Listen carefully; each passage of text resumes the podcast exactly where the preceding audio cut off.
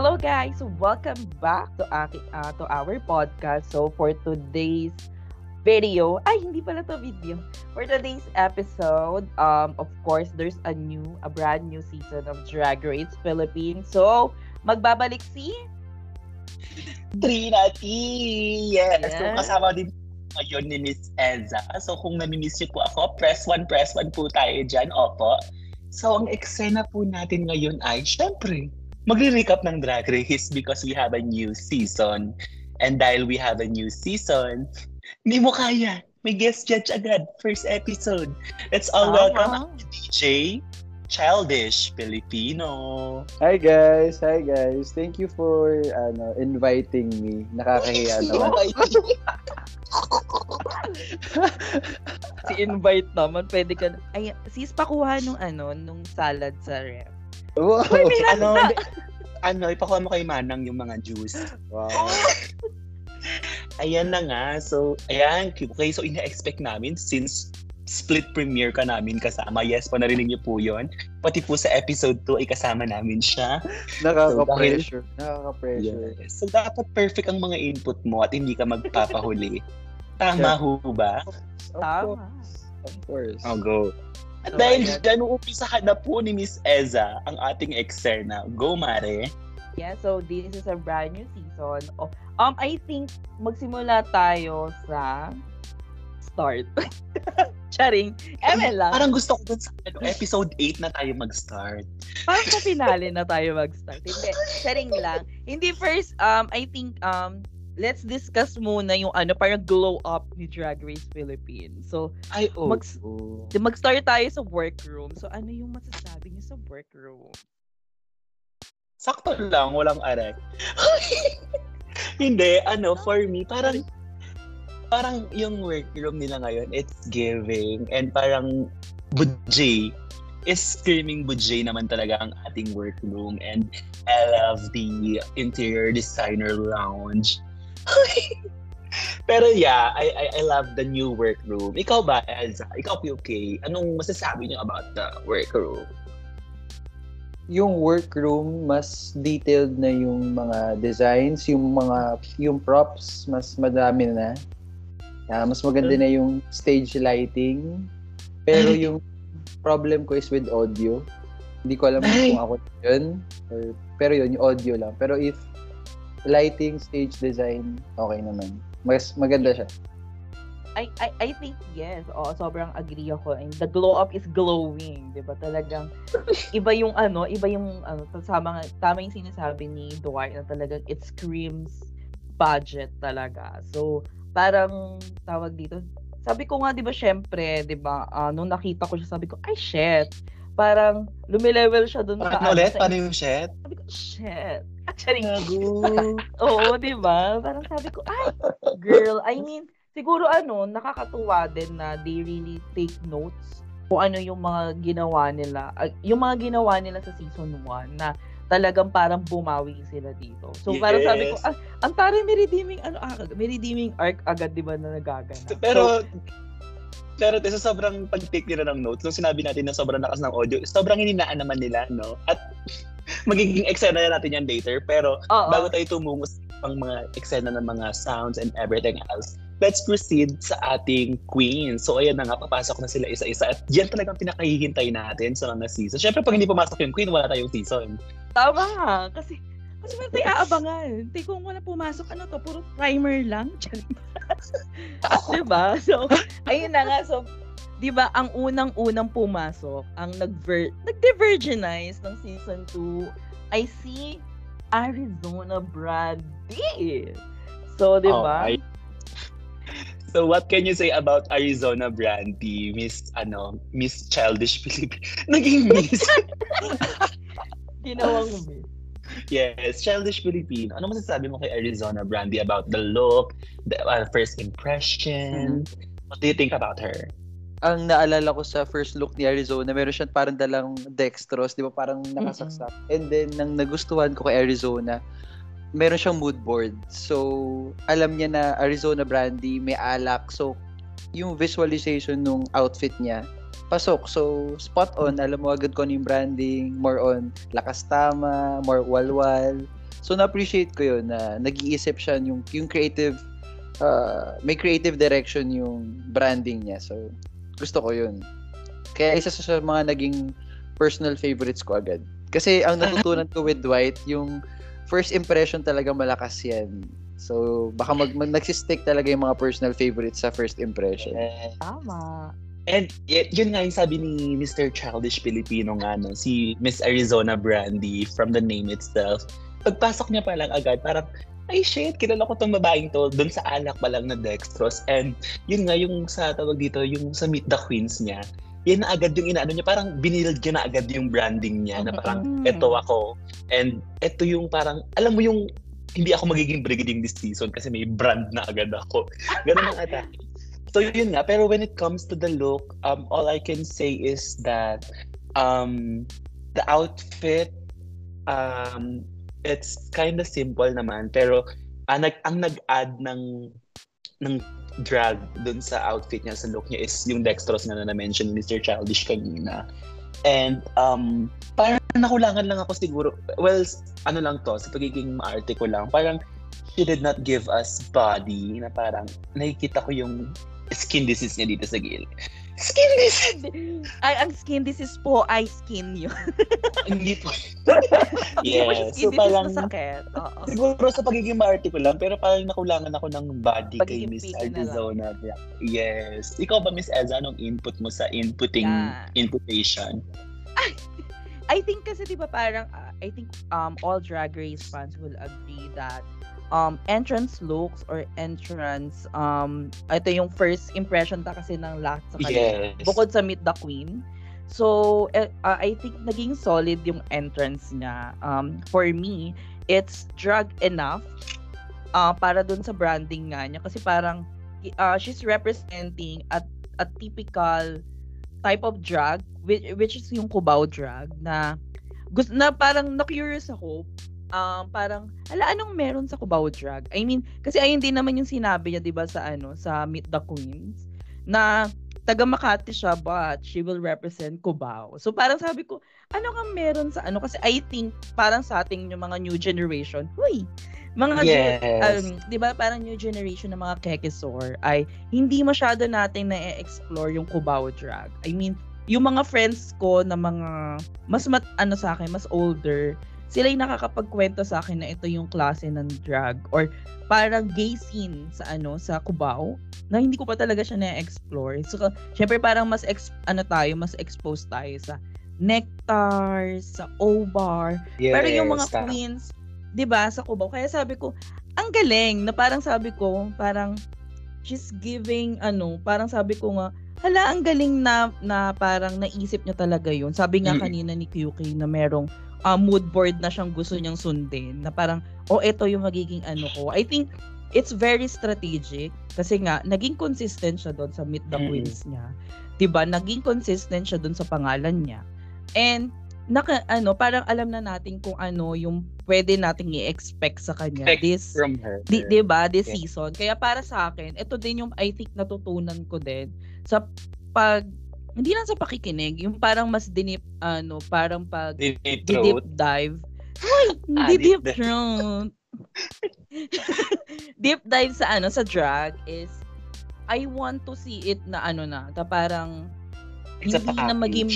Oo, parang, oo, as a, as a whole package, a whole persona. Kasi drag naman is all about, ano eh, uh, creating another persona. So sabi ko, nung nakita ko yung ano niya, kaya nga di ba parang last last season, lagi kong pinagtatanggol si Ate Toring na hindi niya kailangan mag-body contouring, hindi niya kailangan mag-bodysuit, hindi niya kailangan, alam mo yun, kasi ayun yung norm na alam natin sa mga plus size queen, for example, na since yung bewang, she's giving the that typical na ano na um tawag dito women impersonation or women illusion. So parang nung nakita ko si Bra ano si ah, Arizona, Arizona. Brandy nung paglabas niya doon na parang sabi ko ay shit. Tapos I think ito na yung pinaka inano ko bilang yung manner ng pagsasalita niya or what na. She is the narrator of the season.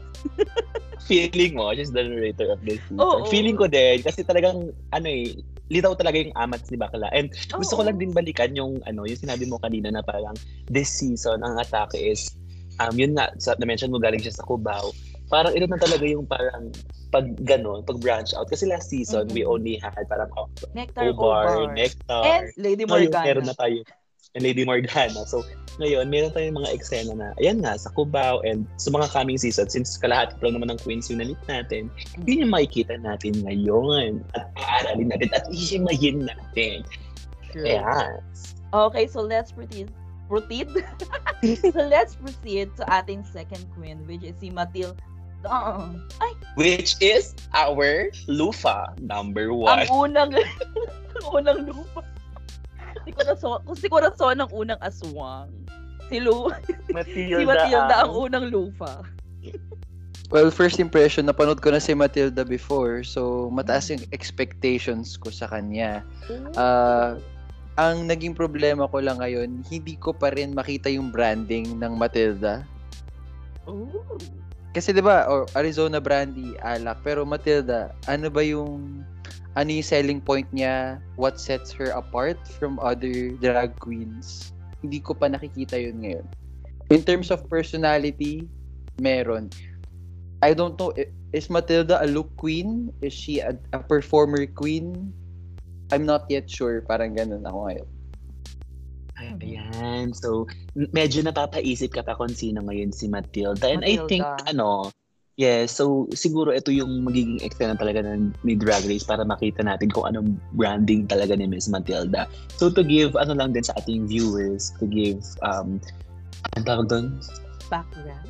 To give background, si Matilda po ay isang, um, hindi ko alam kung siya ang first or second winner ng drag cartel, pero she's a cartelian. So, Cartelism. sa yes, cartelism po sila. So, ah, So, ayun nga, si Mat So, ang Mm. nangyari, so Minty Fresh, Matilda, and Marina. ay Marina Summers. Ah, so si, eto, oh! Actually, Yes. ano, first time kong malaman yun. Thank you so much for that trivia. So, Yes. for me naman, si Matilda, ah, nung lumabas siya, sabi ko, okay. So, parang syempre, parang mm, bilang ano, um, a long time na ano, nanonood ng Drag Race. Sabi ko, siya yung parang stereotypical na drag queen na pumasok. Alam mo yun na parang ano siya parang pang-performing ano to kasi yung yung damit niya 'di ba parang pang-performance kasi siya na pwede niyang um pwede niyang i ano to tanggalin yung robe tapos mag-perform And smart Diba? siya doon kasi knowing knowing first episodes Drag of drag, ganyan talaga yung eksena na parang maganda rin yung ginawa niya doon na nag-bodysuit siya pero naglagay siya ng eksena, eksena, Mhm. eksena, eksena para ano, parang ano pa rin, elevated pa rin kahit bodysuit siya. Parang hindi siya maklak Mhm. ni Miss Michelle. Ay! So I love her gusto ko naman talaga yung naisip ko si Michelle Visage Yeah. So, looking at her look, nagandahan talaga ako sa look niya and she gave big hair Mhm. and the makeup, the mug, the mug is giving. So, Muggy. ang ganda niya mag is dito. mugging yeah so Perfect. Yes, and also to add doon, yun nga, parang um, personality-wise, kasi syempre, I also check kasi yung personality nila, yung manner nila ng pagpapakilala, di ba? So, sabi ko parang, okay, so, um, um, siguro hindi ko siya, hindi ako naging drawn sa kanya, unlike nung kay Arizona. Pero, I'm excited kung ano pa yung mapapakita niya sa mga susunod na episode. Or su- sa susunod na mga minuto ng episode, ganon. So, Wait, um, I would like to correct myself. I'm so sorry, guys. Finalist lang pala si Matilda. Si Odasha Ah. pala ang nan... sino, I'm sino so si sorry. Odasha? Odasha pala ang 27. Ah, so ano, so ang, ang the correct order is Minty Fresh, Odasha, and Marina Sam. Oo, pero galing si Matilda talaga ng Cartel, season 2. So, dun siya Mm. nag-start. Ayun, thank you so much for correcting yourself. We love a Yeah. correcting queen. Correcting queen! Because I'm a correcting eyeliner. Mm-mm, we don't revisionize history. Uy! Yes. Period. Period.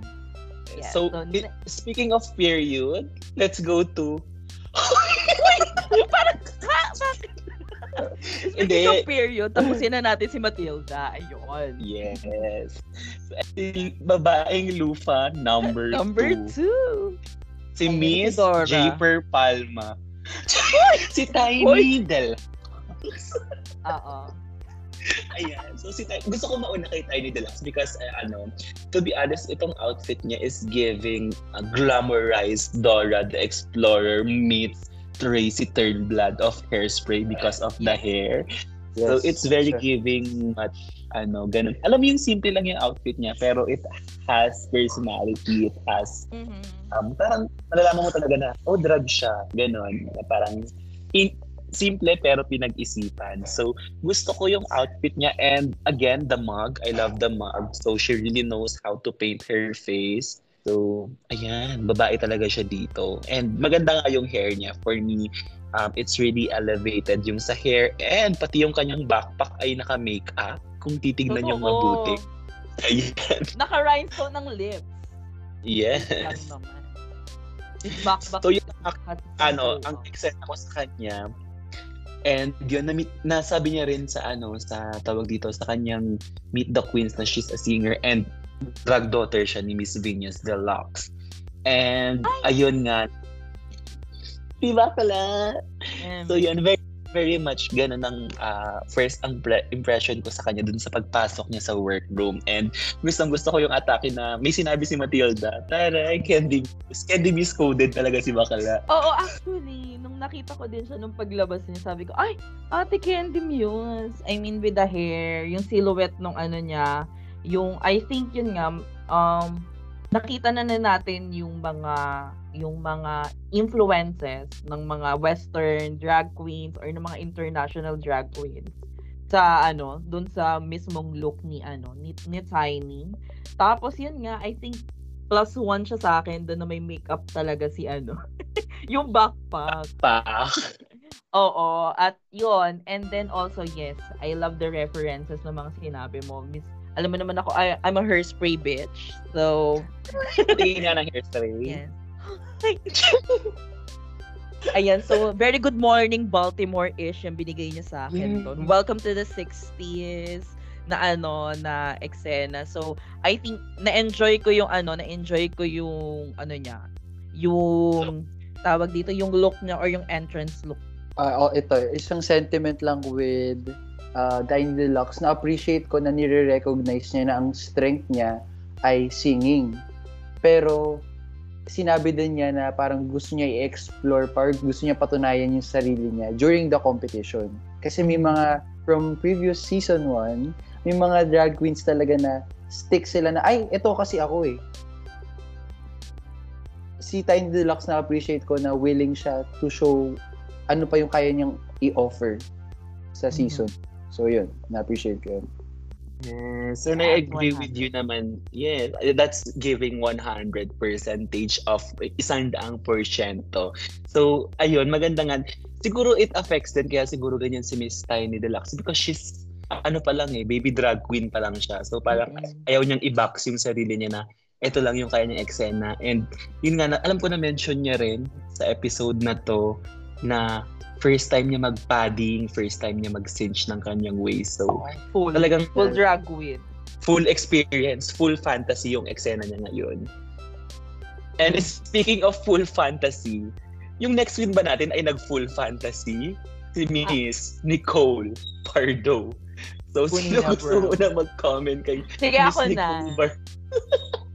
So, actually, nung lumabas siya, I mean, syempre, um, tawag dito, I know from the Meet the Queens kung ano yung nire-represent naman niya na drag. So, very particular naman siya doon sa nire-represent niya drag. It's just that na, it didn't give me the, ra- the right impression na she's uh she's representing some distinct na ano. Syempre, sabi ko nga kanina, 'di ba, may Cubao, yung Cubao drag pinakita ni ano ni tawag dito ni Arizona. Arizona. Then siya, siya now, she's representing Cebu drag and she's claiming to be the face of the Ce- Cebu drag. So, masyadong malaki yung binigay niya sa akin ano na parang impression. Tapos just to see her like that. Uy, ang kapal na mukha ko doon, di ba? Charing. Hindi, I mean, yung ano ngayon, siguro yun parang, hindi ko alam kung mali ba ako na nag-expect ako ng so much sa kanya, or siya yung may kasalanan, hindi, charing, or siya yung may, alam mo yung may something um, known na, siya kasi yung nagbigay sa atin ng impression na Oo. ito siya. So, And, sabi ko nga ano, parang, feeling ko, feeling ko naman hindi ka mali doon sa part na nag-expect ka ng too much sa kanya because this is Drag Race. Drag Race is international. Lahat nanonood sa kanya. And plus, yung sinabi mo nga na parang she wants to be the face. She's claiming to be the face Mm. of um, Cebu, Cebu Drag. Drag. So, dapat it exudes Cebu Drag. Pero Mm, upon checking the, oh, upon checking the look kasi itself, um, yun, siguro um, underlying factors yung budget, mhm. pero kasi if you're going to go to ano drag race, dapat ready ka fully yung weapon mo is weaponizing. 'Di ba? Mhm. So kasi ito nung ano nung nakita ko talaga siya, ang una ko napansin sa kanya is not to be ano naman ha, is yung wig niya na parang ay parang yan yung wig na nabibili ko sa TikTok. Hindi wala waems, parang ganoon yung eksena kasi niya. actually, di ba kinlock din siya ni, ano, ni, ni Candy Muse? Mhm. Ay, charing, ni, ni Tiny. Ni Tiny, di ba? Oo. Oo, na hindi lace yung wig niya. Wait Oo. lang, sis, as a drag queen, ikaw, bilang ikaw nagdadraga ka na talaga. So, do you think, do you think na parang kabawasan ba yun ng hindi nagle-lace front ng isang drag queen? Ah, for me, hindi siya kabawasan na hindi nagle-lace front yung drag queen. It's how you style your wig. Hindi naman Yes. kailangan expensive. Pwedeng cheap yung wig mo, pero the way you styled it, na magiging perpok talaga siya na parang, Mhm. oh, hindi niyo ako uriin, plakado. Mm, hindi niyo ako mauuri-uri, gano'n, tama. Yes, pero I kasi ito, alam mo yung, parang kinain siya ng buo ng wig niya kasi nga yung wig na ginamit niya is nandito lahat sa harapan. Parang ilong na lang ata talaga nakita ko sa kanya. Totoo din naman. Di ba? Oo, na parang sabi ko, ah, girl. Pero yun nga, parang yung damit niya pa is not giving 100%.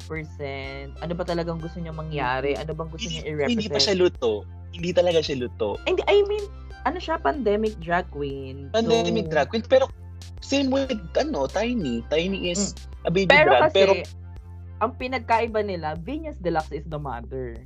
I mean, siguro yung mas, yung ano nila, yung ano nila, yung mga Yun supporters nila. Mm. So, kahit pa paano si Venus, marunong mag-style ng wig, magaling sa looks, mag-execute ng looks, and then talagang, I think, talagang makikita mo yung influence ni Venus kay ano, Mm-mm. kay Tiny. Tiny. It's just that na siguro yun sa kanya talaga, bukod sa budget, constraint, or whatnot. Kasi, um, just, oh, parang yung ano kasi, oo. Kasi sa Cebu kasi, actually pausbong pa lang yung scene. So, may mga friends, oy, tari may connection na sa Cebu. Hindi, tawag dito, Tawag. yung mga ano kasi, tawag dito, um, paano ba? Sa, sa ano kasi sa PFIP, so may mga galing ng Cebu. Parang nagkaroon ng Pride Summit. S- tawag dito, nagkaroon ng Pride Summit doon. So, sinabi nila na, yung doon nila nasabi sa akin, nakwento nila sa akin na very ano pala, pa-start pala, parang tuwing Sunday lang yung mga drag show sa Cebu. So, yung iba sa mga drag queens ay mga nagtatrabaho din sa mga BPO. Tapos, talagang parang for the passion lang talaga. Hindi pa siya kasing ano dito na meron silang regular show or whatnot. So, Like for a mostly- living talaga. Oo, so Oo. mostly mga corp na, nakaasa sila sa corporate job. So kaya kaya kahit pa paano medyo naintindihan ko pero parang hindi pa rin siya enough na excuse for me. Mm-mm, na parang mm-mm. medyo ayun na na-underwhelm pa din talaga ako sa. Ayun, so mm, with uh, Nicole Pardo, wala ding impact. Kailangan ko pa nga ulit panoorin yung video para maalala kung ano nga ba yung Paano ano yung Oo. damit niya. Tapos parang she, gusto niya maging look queen. Um pero not hindi masyado eh. So She's not really ako, giving. She's wala din ako masyado masabi Actually, sa Actually, nung sinabi nga ni QK na parang pinanood niya ulit, hindi ko maalala ang entrance line niya. Ah. Hindi ko maalala ang entrance line niya. I mean, oh, I mean, okay lang naman sanang mabawi niya sa personality yung look niya. Di ba, an- di ba like ano sabi mo kanina, medyo hindi rin ganun ka-drag yung yung presentation ni Arizona dun sa damit niya. Pero nadala siya ng personality niya. 'Di ba? Parang 'di ba ayun I think ayun yung parang nagiging ano, nagiging impression ko sa mga drag queens. Yes. Pag hindi nila nakakaya sa outfit, Pero eh mga di ba yung parang, sa ibang department. Oo. Babawiin mo sa ibang department. Oo, kasi di ba parang yung ano naman, yung buong drag naman is yun nga, para siya may mga sub-departments na it's really up to you Oo. kung paano mo dadalhin yung buong shenanigans ng mga kumburuhus mo doon, di ba? Yes. So, yun. And you can't, talaga naman you can't have everything. So, yun, Mm-mm. talagang kailangan mong i-extend ang eksena mo. So, to magkasunod na dalawang baby queens na yung eksena natin ngayon na, na sumunod. So, ito naman ang pinaka bongga natin dahil sa kanyang tagal na sa Drag Race. Parang ah, 19, Drag, drag scene. 19, 1921, nagdadrag na ata siya. Wait, di ba Ito na parang, hinli, parang kasi 22 years na siyang nagda-drag. Yes. Tapos 22 years old si Tiny Deluxe. Do the math. Yes. Ayan. So, i- i- ipasukan na natin ngayon si Miss Captivating Cat Cat. So, what do you guys think about Miss Captivating Cat Cat? Ako, Sige, I'll, st- I'll sige, start naman with Cat Cat. Ah, yung una, hindi ko naiintindihan yung reference kung bakit shark. Tapos nung nagets ko na kung bakit shark, doon ko na-appreciate na, ah, okay, ito yung, ba- sige, ibato mo sa akin yung bato, pero gagawa ko ng castle. Yung, yung kung ano yung binabash sa kanya, yun yung ginamit niyang strength niya. Kasi the more Yes. nagagamitin mo, the more nagagamitin mo kung ano yung binabato sa'yo as weakness, hindi ka na, wala ka nang kayang, wala na silang kayang hindi mo, paano ba to? Wala ka nang kayang hindi gawin. Kasi, i- sinasarili mo, na, mo na eh. Oo. ino-own mo na. Parang- That's the word. Ah, parang ano siya eh, ah, yun nga sabi mo parang um she built a castle dun sa joke, parang self-deprecating joke kineme eksena ng ganon, kineme latik. So for me naman si captivating cat, yes, tama naman din yung sinabi mo na parang ginamit niya yung ah, pagiging Pating yung maganda ka lang ba sa pic, yes, pating branding at saka maganda sa picture na eksena. So ginamit niya yun. And pagpasok niya, parang hindi ko kasi kilala talaga si Kat Kat as a drag queen na parang naririnig ko lang kilala, kilala ko lang yung kung ano sinasabi niya sa ano sa like sa nakikita ko sa social media kung anong eksena niya. Mhm. Pero nung pumasok siya, she gave ano talaga drag talaga din kasi yung kahit sabi natin simple lang yung look niya at lufa number 3 siya. Ah yung pag ano niya dito is ano pa din to it's drag pa din na parang in a campy way. So ayan at saka meron tayong comparison kung maganda ba talaga siya picture o sa personal. So wala pa akong ganong ex- ano impression sa kanya maliban dun nga sa syempre ayoko siyang i-base based dun sa eksena niya sa outside ng ibang tao. Gusto ko kung ano siya sa drag race, dun ko siya i-base as a contender season 2. So, so far, yun pa lang muna sa akin kay Captivating Cat. Yes, kasi parang nakita ko na siya sa drag, ah, sa O-Bar. Nung nasa O-Bar pa siya. So, napanood ko na siya doon. And she's really that girl. The girl is, ano, Yung kiniklaim she's that she's girl. really the superstar. Kaya, kahit naman yung sinabi niya na parang kila, isa siya sa pinakakilala na drag queen sa Philippines, she's right. she's really that, ano, that, Sa that, resume niya talaga. Oo, talaga. Parang, oo, parang deserve niyang i-claim yung title na yun. Nakilala talaga siya ng lahat. Kasi, um, yun nga, sinabi niya na 22 years na siyang nasa ano. So, nakuha, I, I mean, na-experience niya na yung old drag, yung uh, before, ano, before drag race na ano, na drag. Na-experience niyang lahat yun. I think, hanggang ano, hindi ko lang sure kung um, malati era pa lang, nandoon na siya sa ano sa O-Bar. So, isa siya sa mga first queens ni ano ni O-Bar. So, parang nung nakita ko siya, actually natuwa ako, sabi nga I mean, sinabi din ni Tiny sa confessional niya na talagang it's really the right time na makita na siya Yes. bilang baka uugod-ugod na siya. Charing. uugod-ugod na siya sa susunod na mga panahon. Hindi, pero yun nga na ano, actually, isa siya sa mga expected queens ko sana ng season 1. Season 1 because she's Pag season, legendary. ah, ano ko parang sa akin, mak- gusto ko siya makita competing against Precious and Silhouette. I mean, yung mga ano nila, di ba parang sabi ko, ang saya makita siguro yung um, catfighting nila, if ever naman na meron doon. Tapos yun, Pero feeling ko, ano, kaya ginawang ganun para may bala pa. Yung production, feeling ko may production mind na parang inisip nila hindi. muna natin ipapasok sa gantong eksena. Pero hindi kasi, hindi rin siya talaga nag-audition nung season 1. Ay, hindi ba? Akala ko kasi nag-audition siya. Hindi, hindi, hindi siya nag-audition talaga. Hindi siya nakapag-audition. That's the right term. Kasi I think um hindi ko hindi ko na ah, hindi ko na siya maalala ng maayos. Pero alam ko nagkaroon ng problem. May family problem siya during that time. Alam may health issue yung mother niya na ano ah, tawag dito. So hindi siya nakapag-prepare ng looks kasi nga si Kat Kat ay napaka ano daw talaga perfection.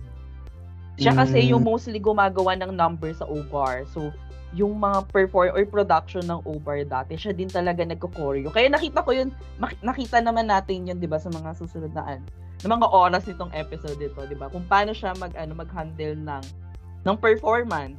So, ayun, and then yun nga, nung parang nakita ko yung tangina sabi ko, laro yung may standee siyang dinala na may pating. Sabi ko, ayun nga, just Yes. para sa mga hindi nakakaalam ng concept. pati.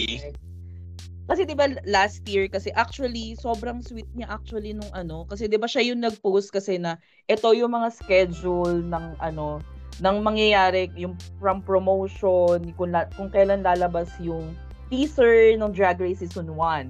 Tapos biglang may nagtanong sa kanya kasi doon sa GC na. Feeling ko GC siya ng mga drag queens. Tapos may nagtanong sa Mm-mm. kanya, ay, parang Nay, hindi ka sasali. Sabi niya, hindi, hindi ako sasali. Papangit ng mga ano. Yung mga season ko, feeling ko a Maganda joke sila lang. sa picture. Oh, pero kasi, ganun talaga kasi yung humor. I mean, tayo yung mga bading, di ba? pa joke lang siguro. nagbabaptis, naalala ko ugali ko kay Katkat. Di ba pag nag-uusap tayo, I mean, yung mga ano natin, pag casual conversation natin ng mga bading, na parang bigla ko nang babarda or bigla kitang hard, di ba? Parang ganun kasi yung humor ni Katkat. So parang feeling ko na ano lang siya doon, misquoted, and then kasalanan actually nung nag-post na sabi ko talagang ginawa nila ng issue si Katka. Actually, isa siya isa ako sa mga nagtanggol sa kanya during that time. Doon lang sa issue na yun, hindi yung ibang issue niya, te. I-clear ko lang. I-clear ko lang. Hindi ko kayang i-claim yung iba niyang mga ano, iba niyang mga stand. Pero yun nga, sobra Oo. akong tawang-tawa nung kanya. And then I think um yung color combination naman ng orange at blue at sobrang ganda niyan. Isa yun sa mga isa Mm-mm. yun sa mga favorite ano, yung orange and teal, 'di ba? Nagkaroon tayo ng era na Oo. yan sa ano sa IG. So so it's giving that ano it's giving that. So parang sabi ko, ay, bongga ni ano ni ni Mama Katka. So excited akong makita siya this season. Yes. Yes. So, and she's see that it. legendary queen. Yes. So speaking of legendary queen, another legendary because of like voguing, sikat to sa voguing scene, si Miss Jade. Yeah, So I'll start with Miss Jade because I really love this look. Um, this look um represent her very well. Um, because the color, the, the palette of the, the dress is the trans color, which is blue, light blue pink, and the feeling ko yung blonde is the white. So, Actually, the she shoe. gave us, um, the and the shoe, ayun pa. So, very that brand na parang I'm I'm trans and I'm proud. Plus yung yung brand niya na as a brat girl, you can see it sa kanyang face din talaga and I really love this look on her because she already gave us body.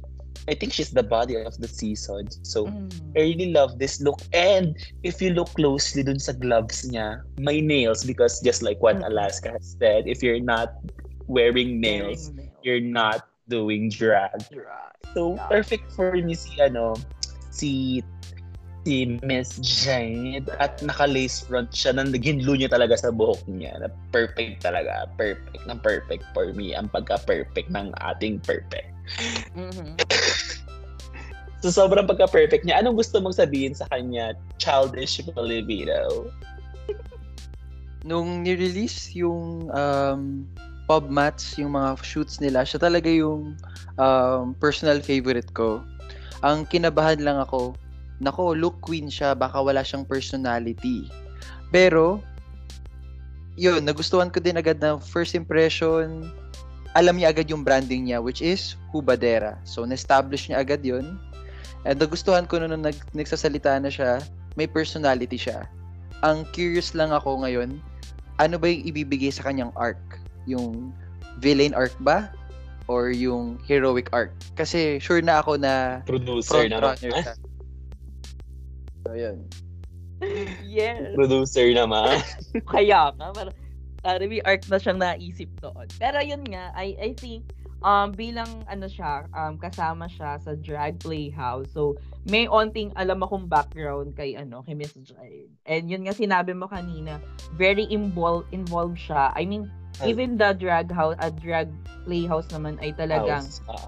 Oo, sa sa ay sa ballroom scene dito sa Philippines Yes. na magandang representation siya ng ballroom. I mean, na ano, na tawag dito this season. So, isa yun sa mga na-excite ako kung paano niyo ipapakita. Then, yun nga, yung, ah, I think yung entrance niya, I think mixed emotions or mixed reactions. Siguro yung mga tao doon. Kasi nga parang sabi ko, hindi kasi lahat fad ng mga basa-basang eksena na Ah, yung Actually, ako wet, per- wet loo. Oo, parang wet hair, ganyan. Hindi rin ako ganun ka-fan. Kasi nga minsan, nagmumukha siyang, ano mo yung, parang siya nagmumukhang slimy, eksena-ish na ano, na parang Mm. hindi siya nagiging, ano, hindi siya nagiging natural. Di ba, parang yung-.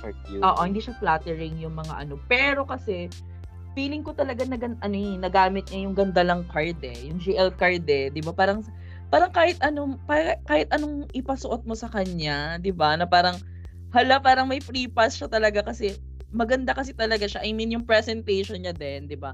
From Meet the Queens na ano, na parang hindi niya talaga sineseryoso yung race. Na sabi ko, oh my God. So parang- unserious. Ganun Oo, na atake niya talagang- talaga. Oo, talagang ano. Tapos may sarili siyang mundo. Wala akong pakialam sa inyong lahat. I'm here for my own self. I'm here na ano. 'Di ba sinabi niya nga din, 'di ba?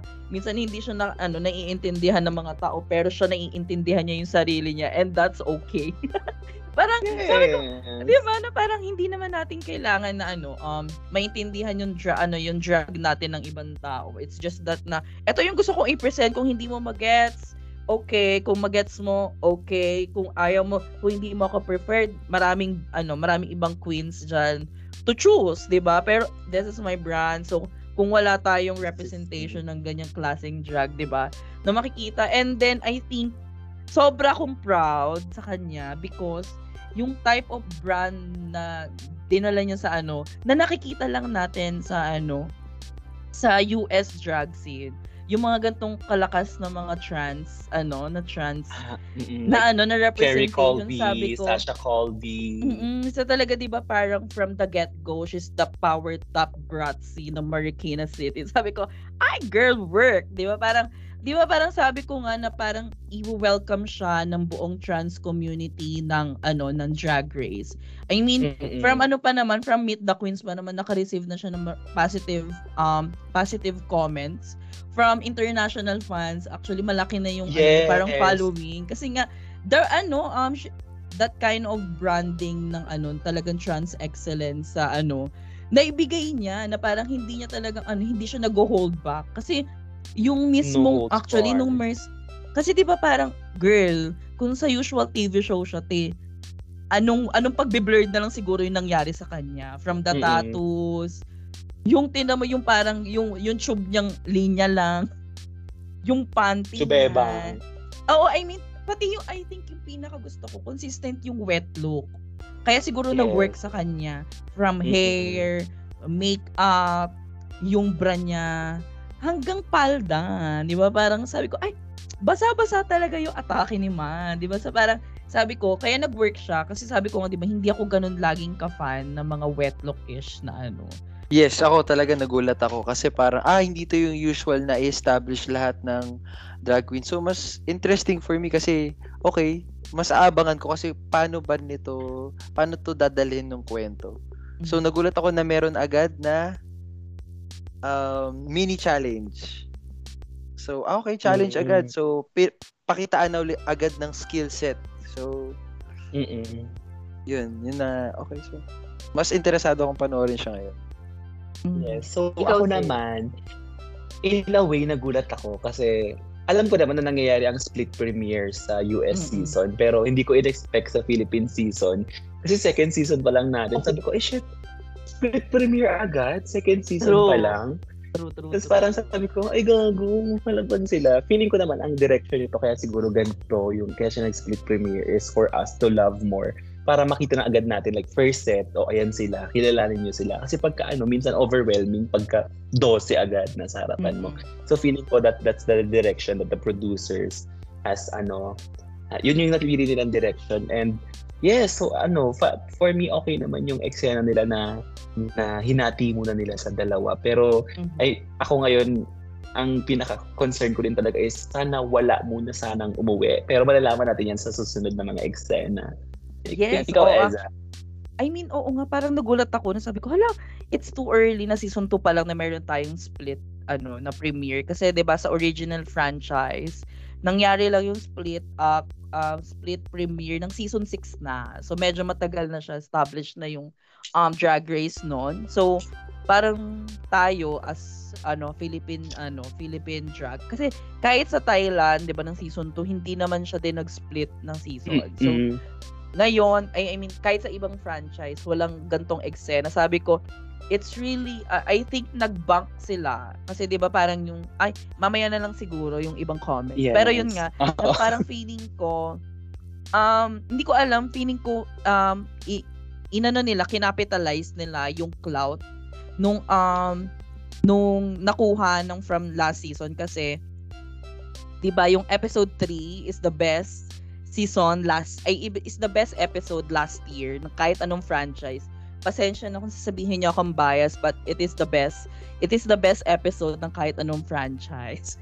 mapa-original fran- ano mapa-original man 'yan sa US or any international na franchise. Ayun kasi yung best ano talaga sa akin episode. So yun na nga, 'di ba? Parang may split na nga pero nagulat ako pero naano ko, parang ang dami ko tuloy nagbuong questions, na buong um, parang mga mga hypothesis, hypothesis, gumagawa na tayo ng science project. Nas feeling ko, Charing. na feeling ko sasagutin naman yan sa upcoming mga episodes. Yes.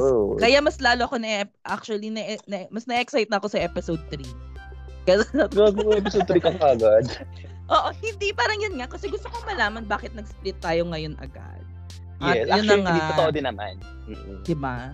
So Pero next, bago ka ma-excite, ba, bago ka Mm-mm. ma-excite sa episode 3, pumunta muna tayo sa ano, Mini sa mini challenge. So, ayan na nga, tinawag, lumabas na si Mama Pau at inexplain niya na magkakaroon ng mini challenge. Pero ako gusto ko lang sabihin na nung umimpis talaga ang Mama Pau natin. Umimpis talaga ng Grabe. very good.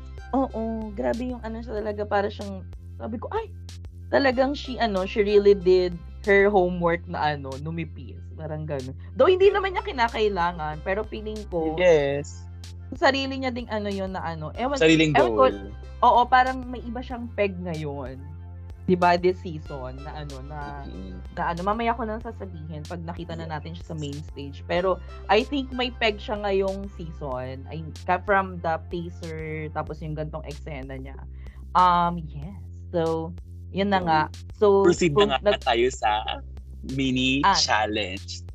Yan. So sa mini challenge natin, ang magiging photographer natin ay si VJ Pascual na napakasarato, napaka, uy po, kailangan mo.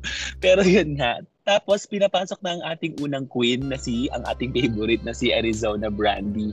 So inumpisahan na nga siyang picturean. For you, Ed, nung pinipicture na siya, nakulangan ka ba? Kasi last season, nag-dar na sila, nag-change outfit Oo, sila. oo. Sabi ko, sabi ko, ah, parang hindi naman, ano, parang hindi naman deserve ng season 2 na eme-eming ano lang, photoshoot. Pero al- parang in-expect ko naman na may something, may, well, Drag Race is full of twists and turns. So, parang hinintay ko na lang kung ano yung magiging twist. Kasi di ba yung yung mismong studio, wala siyang anything special, walang malalaking electric fan, walang ano, walang Mm. pwedeng idip sila or what not na tubig. So sabi ko, ano kaya magiging eksena? And they, dumating na nga ang ating nakakatarantang tarantula. Yes. So yun na nga, dumating yung nakakatarantang tarantula. So for me, ako hindi ko na sila iisa-isahin kasi yes. same lang naman yung ginawa sa kanila, hindi sila nag, nag, nag-change outfit. So magbabanggit na lang ako ng mga favorite kong highlights sa kanila. So siguro kay Mhm. Arizona, ang pinakagusto kong eksena niya is siya mismo nagsabi na ilagay niyo sa Pesco. Ganon siya, laban siya. Mhm. Yes. Then, yung ibang queens naman, siguro hindi ko ganong maalala, pero for me, si Matilda, she showed naman a different side of her na parang she gave us, ano, parang great emotions na parang may pinaghugutan ba. And then, the rest parang, lalo na si Nicole. Tordo, parang the rest is history na lang talaga. So for me, siguro silang dalawa yung nag-stand out sa akin, si Arizona and si Matilda. Pero hindi nagpakabog din si Miss Jade kasi you know naman, face category lagi yan si Miss Jade. So for me siguro silang Face tatlo. card never decline. Yes. So kayo, si, ano sa inyo yung parang pinaka-highlight ng photoshoot maliban sa Tarantula at saka sa nota ni BJ Pascual? Hoy, bakit? Ay, wala pa siyang, wala pala siyang nota doon. Ayun. Siguro ang purpose talaga ng shoot na to is to show grace under pressure. So, nakita natin doon na it was it was very challenging for captivating Kat Kat kasi siya yung medyo talaga nawala sa composure, 'di ba? So, buti Mm. tinulungan siya paano siya mag adjust. So, hindi na nilagay sa body niya or sa mukha niya, nilagay na lang sa arm niya para mas makagalaw siya ng, mas maging comfortable siya dun sa shoot. Which, gumanda naman yung output nung shoot nung nasa kamay na lang, nasa gloves niya na lang yung tarantula. Pero two personal favorites, it it will be, syempre Jade So and Arizona Brandy. Ayun, ano na, medyo biased na to. Pero yeah, well, face card, tapos yung maraming binigay na face, yun yung nagusto ko. Iba- Ibang emotions pinakita sa shoot. Yes. Ako. For me naman, I think, yun nga, parang feeling ko din, ma, talagang, okay, parang feeling ko, kahit hindi ako takot sa ano, sa gagamba, pero kasi, ate, hindi yung gagamba, tarantula yung me. Feeling ko, matataranta din talaga ako ng malala. Parang feeling ko din, Ano yung taranta? uy, uy, charing. very feeling ko, magiging ano ako, magiging, magiging kat, kat-kat ako talaga ng malala dun. Te. Baka, baka, te, baka mega scream ako nun. Pero, yun, I think if if ayun yung challenge, let's do this. 'di ba Parang ayun naman yung pinakita nilang lahat. But, for me talaga, may favorite first, um, medyo bias-ish na din siguro siya, Miss Jade. I mean, nakita ko yung connection nila ng Tarantula. Ay, paano mo nakita, Ay. B? so, yun, parang ano, parang feeling ko comfortable siya doon. And then, of course, yung pagiging fearless ni ni tawag dito ni Arizona, 'di ba? Parang talagang 'di ba eme-eme pa siya sa confessional na hindi ako takot sa Cambular, pero takot talaga siya. Pero if ayun nga sabi niya nga, if ayan yung challenge, let's do this, 'di ba? And then I think Matilda really served this challenge. Deserve Mm. ah oo, na parang ano talaga, binigay niya lahat ng ano, sinabi ni ano, mag-lean forward ka, give. Ang bilis niya pumick up ng ano, Mabilis ng request na ano tapos nung nakita na natin yung final product the editorial pumick. parang sabi ko Yes. hindi natin din talaga siya mamimenos na ayun yung ano niya sabi ko na talagang sabi ko binigay niya lahat and I think nag-serve naman silang lahat except kay Nicole pa din. Ay, pasensya, Miss Nicole, kung bunot kita tonight. Pero, yes. I mean, di ba parang, ka, ano, si Kat Kat ay takot. Pero, yung final product na nakuha nila sa kanya, di ba Yes, sabi ko, yes. paano sila nag-end up? Actually, doon nga ako na weirdoan sa edit. Kasi, never ko nakita na, na ano, maay. Actually, ang shady nga nila nung pinapakita nila yung mga pangit na mukha ni Kat Kat. sa ano? Sa, di ba yung parang mukha sim? Sabi ko, Nangasim na lang talaga. oo, di ba? Parang sabi ko, paano? Paano nangyari? Na parang, na, ang ganda ng placement ng gagamba sa may, sa may ano niya, sa may ulo niya. Tapos, e- emote yung, emote yung ano ni ate. Sabi ko, paano? Kasi takot, nakita natin kung gaano siya katakot. Di ba? Mm-mm. And then kay, kay Nicole, si si ano naman si Japer tuloy. Si Tiny naman nasa bunganga niya mismo yung tarantula, 'di ba? Ano parang sabi ko, "Ate, paano mo nagawa?" 'di ba? Parang ganun. And then and then yung kay Nicole nasa kamay. Yun lang yung comment. Oo, At ayun lang. kasi syempre parang if you if nandun na yun sa kamay mo, syempre hindi hindi mo na iisipin dapat na mapupunta siya sa pes mo, 'di ba? Mhm. Dandaya, parang parang for me ha, you have the advantage na nga nawala sa pes mo yung ano, Yung wala na sa PES mo, sana nag-serve ka na na talaga ng malalaang PES. Hmm. 'Di ba kung galaw-galawin mo na yun, siguro i- gawin parang ah, para siyang para siyang ano statement ring. Oo. Statement Mm. ring na ano ka, ilagay mo yung sa may noo mo, yung kamay mo, yung ganyan. So parang yun lang, I think and then naka alam mo yun, na- nasasayangan ako kasi sa expo. Kasi ako, I'm, syempre, I'm rooting for ano naman, like what, uh, kung paano natin ni-root si Lady Morgana last year. Kasi nga, Hmm. sabi, parang sabi ko, gusto kong makita siya na ano, kasi syempre nga, she's, uh, she's representing, syempre tayo, kulong tayo sa Metro Manila drug, 'di ba? So so ayun yung alam natin. So gusto kong mag-shine yung mga ano, yung mga prov- provincial queen, yung mga nasa ano, I mean yung mga yung mga ano, yung ibang drug na hindi natin usually nakikita. Kasi Nakikita. mostly kasi mostly kasi nandoon yung lumang type of drug. Kasi syempre dito sa Manila, with the exposure natin sa social media or whatnot na talagang Pop culture. oh, 'di ba na mostly mostly na nagiging look queen. Ito kasi talaga makikita mo kung paano yung old stand-up comedians, kung paano yung old type of drag, old 'di ba? Yung old ways, 'di ba? So, ayun, excited ako sa kanya. Pero yun nga, she's Baka yun din, dahil onti nga lang yung exposure niya sa pop culture siguro. Kaya siguro ganun So- din yung give niya. Sobrahan So, naman sa onte. uh-uh. Yes. So yun nga, yun ang eksena ng ating mga queens. So tinawag na ulit sila sa main room at tinawag na sila sa main room at in-announce na ang sinong winner. So ang ating Ah. winner ay si Mat- Matilda. Oo. Do you guys agree? Yes, Yes. or no? Pero I just I just want to commend kung gaano talaga kagaling mag portrait shot si BJ Pascual. Magaling siya magtimpla ng ilaw at saka mabilis siyang pumitik ng camera.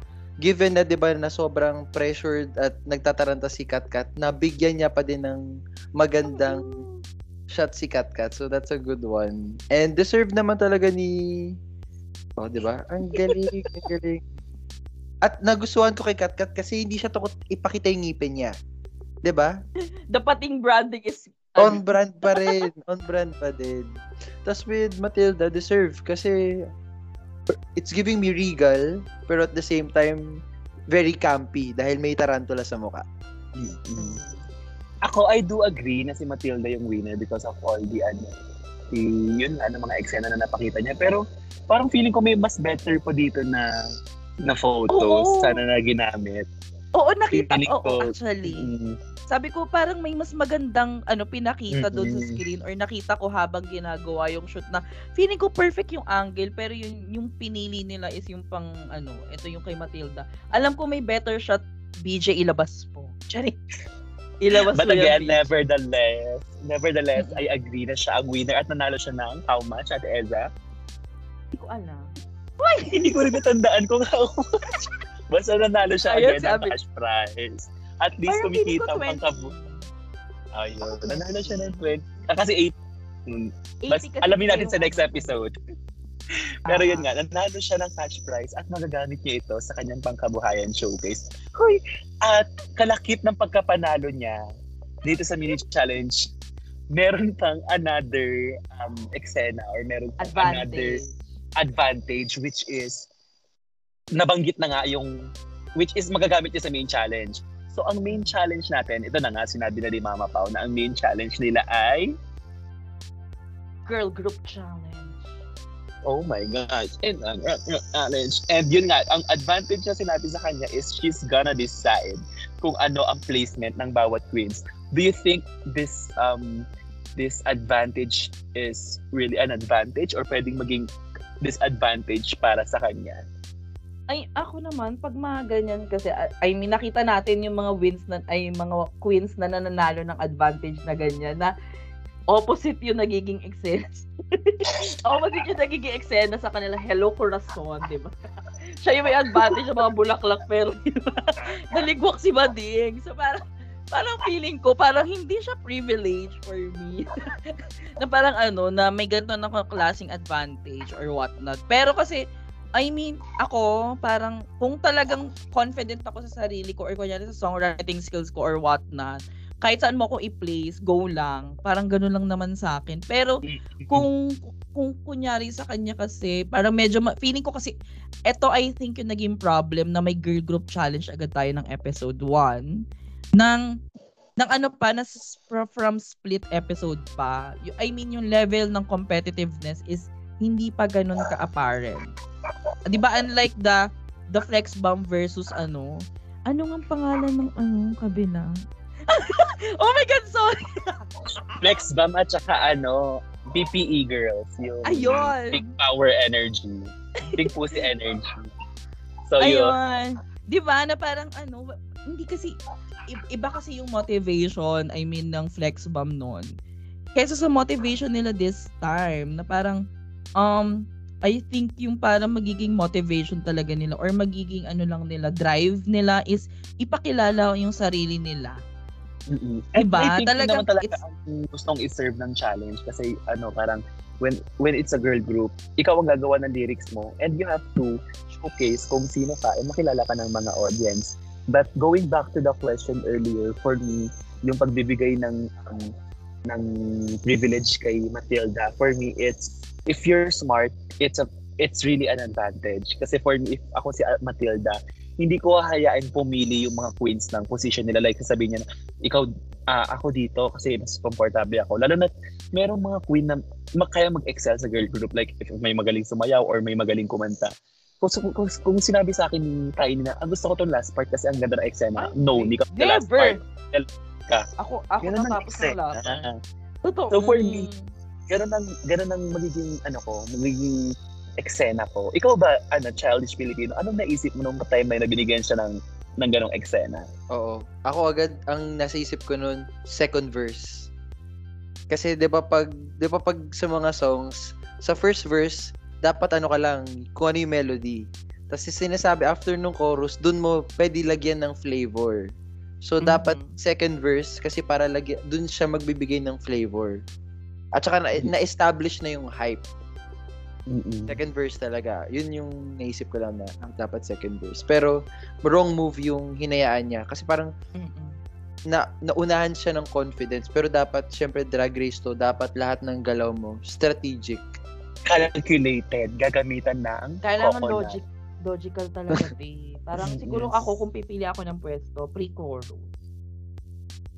Kasi syempre, ako yung parang, ako yung magiging transition to Yung chorus. third. Eh, ex-.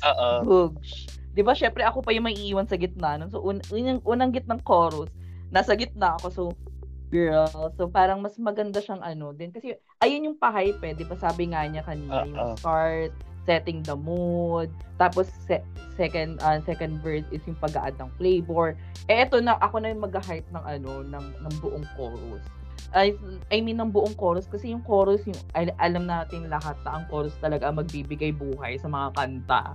So, pag ano, pag ando na ma- matatandaan nila ko, uy, maganda yung parang pagkaka-hype nung ano, nung chorus. I think ayun yung pipiliin kong posisyon. Pipiliin ko.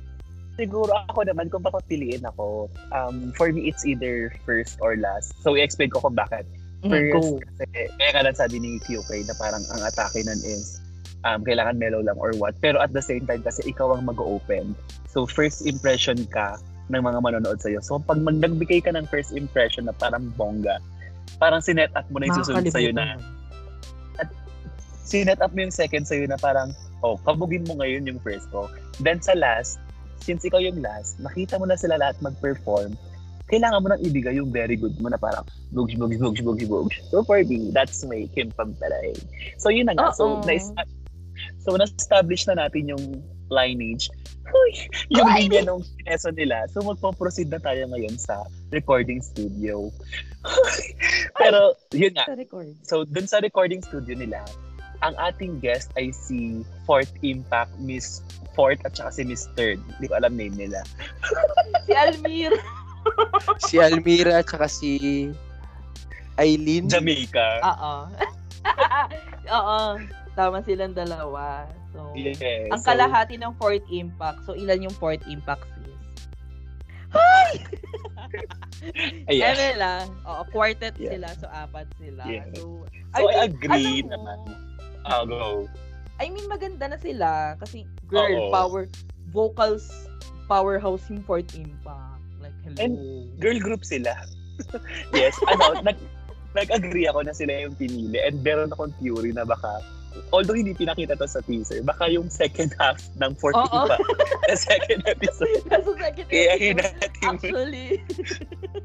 baka hinati muna sila. Feeling ko ganun yung eksena. Oo, feeling So, ko yun din. Pero yun nga. So, nag-recording na. At nakita na natin first ever kung anong itsura ng main stage. main stage. Ang ganda Yeah. ng main stage, Day. Ang laki ka mo. Kasi sa ibang franchise, ang liit talaga ng stage. Pero ito, Lumaki budget talaga. talaga malala. Mas Oo. malaki na yung last season, mas malaki pa yung this season. So, Mm, ayun I na think- nga. Sa stage. Yes. The stage is staging, I think. Charing. Hindi ba, I think, I mean, lumaki yung ano, lumaki yung LED. Ma- mas gumanda yung ano, So, feeling ko si Carvick yung gumawa nung ano din, ng stage art nila nung sa background. So, alam mo, y- it set the mood. Al- napaka, ano niya, napaka, um, napaka liit nung eksena niya. Pero parang nakadagdag siya dun sa mood ng recording. And Mm. then, yung ano, di ba, yung floor is, um, tawag dito, para siyang nag, ano siya, parang, um, medyo may mirror effect siya, pero co- color black siya. So, shiny-shiny siyang eme, ganyan. So, parang sabi ko, talagang ano, parang, the quality, yung quality ng stage is sobrang ganda this season. So, of course, ayun na nga, nag, nag-recording na ang mga badet. Mga badet. nag-recording na sila and ano, anong sa tingin, anong parang quick reaction nyo doon nung nakita nyo na silang lahat nag-recording? Ayun. So, mag-start tayo kay Mr. Childish. Recording wise, pag doon sa recording kasi sa lyrics ako nagbe-base. Um, ang pinaka favorite kong lyrics yung kay Arizona Brandy. So, yun yung Mm. nagustuhan ko. Ang nakulangan lang siguro ako yung yung help hindi ko alam kung kinat, pero yung comments nung dalawang singers, parang uh, compared kay Nadine before na very hands-on talaga, maraming inert, marami silang sinama sa katwid kung paano tinulungan ni, ni Nadine sila. Mm-mm. Oh, ito yung gawin mo. Ito yung ito yung feeling ko na itodo mo pa. Dito mo sa part na to. Ah, yun lang ako nakulang. Kulangan ka sa part. I, Mm. I have to agree din dun sa extent yun na parang Well, feeling ko siguro impression din nila yun sa Queen kasi sinabi naman nila na parang wala naman tayong matutulong dito kasi ano, well, if I'm going to be honest, kay na din din last season, parang minimal help lang din actually. Comparing, ako ah, comparing to sa season sa like ibang franchise na minimal help lang din yung nabigay ni Nadine. Um, pero this this season nga like si si Jamaica at saka si Karumba. si Jamaica at saka si Karumba, parang wala, wala gano'n silang na help. Pero sa may specific queen naman silang natulungan na ano na eksena. Pero yun nga, when it comes to lyrics naman ng mga queens, I really love yung part ni Tiny. I I, I really love kasi yung yung lyrics na na-create niya na yung ang galing kasi na- name niya Tiny. Sabi niya, I'm tiny, but I'm extra large. Pero hindi niya nabanggit-banggit dun sana. Pero yun yung yung lyrics niya. So for me, yun yung talaga yung pinaka tumatak na parang um, yung branding niya na hindi lang dahil sa extra large na dahil malaki siya. Feeling ko it represents yung kung ano din siya. Kaya yun yung parang kinuha ko nung nagre-recording pa lang sila. So for me, siya yung gusto ko talaga doon and maganda talaga kasi yung boses ni ni Tiny. Yeah, And- I, I think, ay, Mhm. Ayun, gusto ko lang i-add pala na si si Moves, which is yung producer na nandun, siya din yung producer ng Ama Kabugera ni Maymay. So, talagang magaling talaga siya. So, yun, kaya na-appreciate na, ah, maganda na yung production ng song. Lyrics na lang talaga yung need para makumpleto yung Eksena. Oo, medyo biased din ako sa Tarsier. Kasi sa Tarsier record because um, si Nika Del Rosario ay from Tarsier din. So, you know the, the lineage ni Nika Del Rosario. So, si Moves din yung nag-produce ng mga iconic so ng campaign. So, so there, there you go. So, um, I think yung sa recording nila, um, naki, parang ano, may hiwalay mo na din yung ano, puti sa decolor. Charing. Charing. Eme lang. Hindi, I mean, yung sa ano, I think, di ba, parang, syempre ako, di ba, hindi naman ako singer. Nagpipilingerang singer lang din naman ako most of the time. Hoy! so, parang, for me talaga, it's a really yung challenge na parang hindi ko nilook forward. Kasi sabi ko, yes, let's go na agad sa choreography mga ma. Pero itong magre-recording, feeling ko talagang kakabahan ako. Which is, ayun naman, I think nga, um, with this kind of challenges kasi talaga, um, gusto nila na highlight yung personality which is ginive talaga yon ni Arizona from Oo. ano pa lang, from recording pa lang. It's also Miss Jade. I mean, siguro siya yung pinakamalaking compliment na, na ano doon na na-receive. 'Di ba in-invite sila ni ano, ni Jamaica at ni Karumba. na ano na magsulat for them. Shoot ka, bininyagan natin yung dalawang impact. 'Di ba na ano? Si Almira tsaka si Aileen. Ay, mo na si Jamaica at si Karumba yun. Karumba. Mas catchy. Charing. So, ayun na. so, I think yun nga, parang hindi ko alam kung sa word editing ba yun na parang hindi sila masyado nga nakaka-help doon sa mga ano, sa mga queens. Kasi 'di ba parang sinabi ni Arizona 'di ba na parang doon sa confessional na na akala niya okay na yung lyrics niya pero by the help of nung dalawa nga mas parang na-improve niya pa yung ano niya. Na-elevate. Ah, oo, Oo, nga, sabi- no, Parang sabi ko na weirdohan ako, anong part doon? So baka yun nga, feeling ko talagang pinagkasya nila yung episode sa 60 minutes. So, so feeling ko ayun yung ano, ayun yung um, naging eksena nung buong recording. Pero, nang parang mini-mini ano, mini-mini conversation between Ah, oo. Nicole, ang pating, And, si, and also ano, Miss Jade. I think Di ba parang, I think, um, medyo ano yun nga, parang sabi ko, it's nice na nabuksan yung conversation na yun. With ano, kasi nga, di ba, parang akala ng lahat yung pagiging member ng LGBT is choices natin. Um, and also yun nga, is most especially if you plan na for ano, to transition, especially kunyari sa mga trans, ganyan. Pareho kasing, pareho kasing, um, di ba, nag-transition na si Katkat and then si Jade. So it's really a nice conversation to have.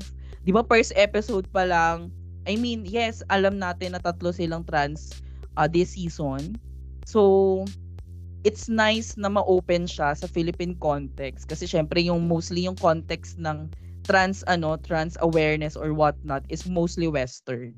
Pero 'di ba iba nga yung sabi ko nga, laging iba kasi yung iba kasi pag nilocalize natin yung conversation, 'di ba? Mas Mm-mm. mas may tama, may, may mas may kurot, ganyan. Mm-mm. So nung nung narinig ko yung sabi ko, oh my god, that's right. 'Di ba? Parang hindi hindi talaga siya pinipili. Hindi natin It's hindi not a choice. na ng mga tao or ng mga trans na maging trans. Hindi Diba? Pinili ng mga tao kung ano ang soji nila. Parang, Yes. eto kasi kami. Kaya talaga importante talaga yung soji sa ating e- eksena. Kaya sana talaga. Oo. Pero alam mo, Mm. tawan-tawa ako dun sa Bali. No? sa Bali ni Miss Jade dun sa conversation. Sabi ko nga, kaya feeling ko nagugustuhan ko lalo si Miss Jade. Na parang pag nagiging seryoso niya, bigla niyang binabali yung ano. Na parang Binabakla niya bigla. Oo, binabakla niya bigla. So, tapos bigla siyang ano, di ba, parang sinabi niya doon na, we don't want to be just tolerated, we want to be accepted. Tapos bigla siya tumingin sa camera na sabi niya, right. Parang gumana siya, sabi ko, punyeta ka, B! sabi ko, And ano, napaka- isa pang gusto ko kay isa pang gusto ko kay Miss Jade is yung ah, kasi di ba may sinabi si captivating cat na siya yung unang trans queen na pumasok. So mas better siya kay ano kay Miss Jade. Pero si Miss Jade kasi ang sinabi niya, sobrang natouch ako. Parang sabi niya, I don't see transhood as a competition because it's our identity. So parang may kita mo yung difference ni Kat Kat at saka ni Jade. Si Jade, Ala, she supports transhood kung sino man sila sa dalawa. Pero si Kat Kat kasi, support. well, bardagul naman kasi talaga si Kat Kat. Pero it makes me, ano, more, uh, it makes me appreciate Miss Jade more. So, yun yung, ano, hinuha ko nung nagchikahan sila sa, ano, sa, Parang sa make-up. Na-appreciate ko yung ah, talagang yung purpose ni Jade which is to open up conversations talaga. Because it is a start. Yung ganong ah, establish ng topics.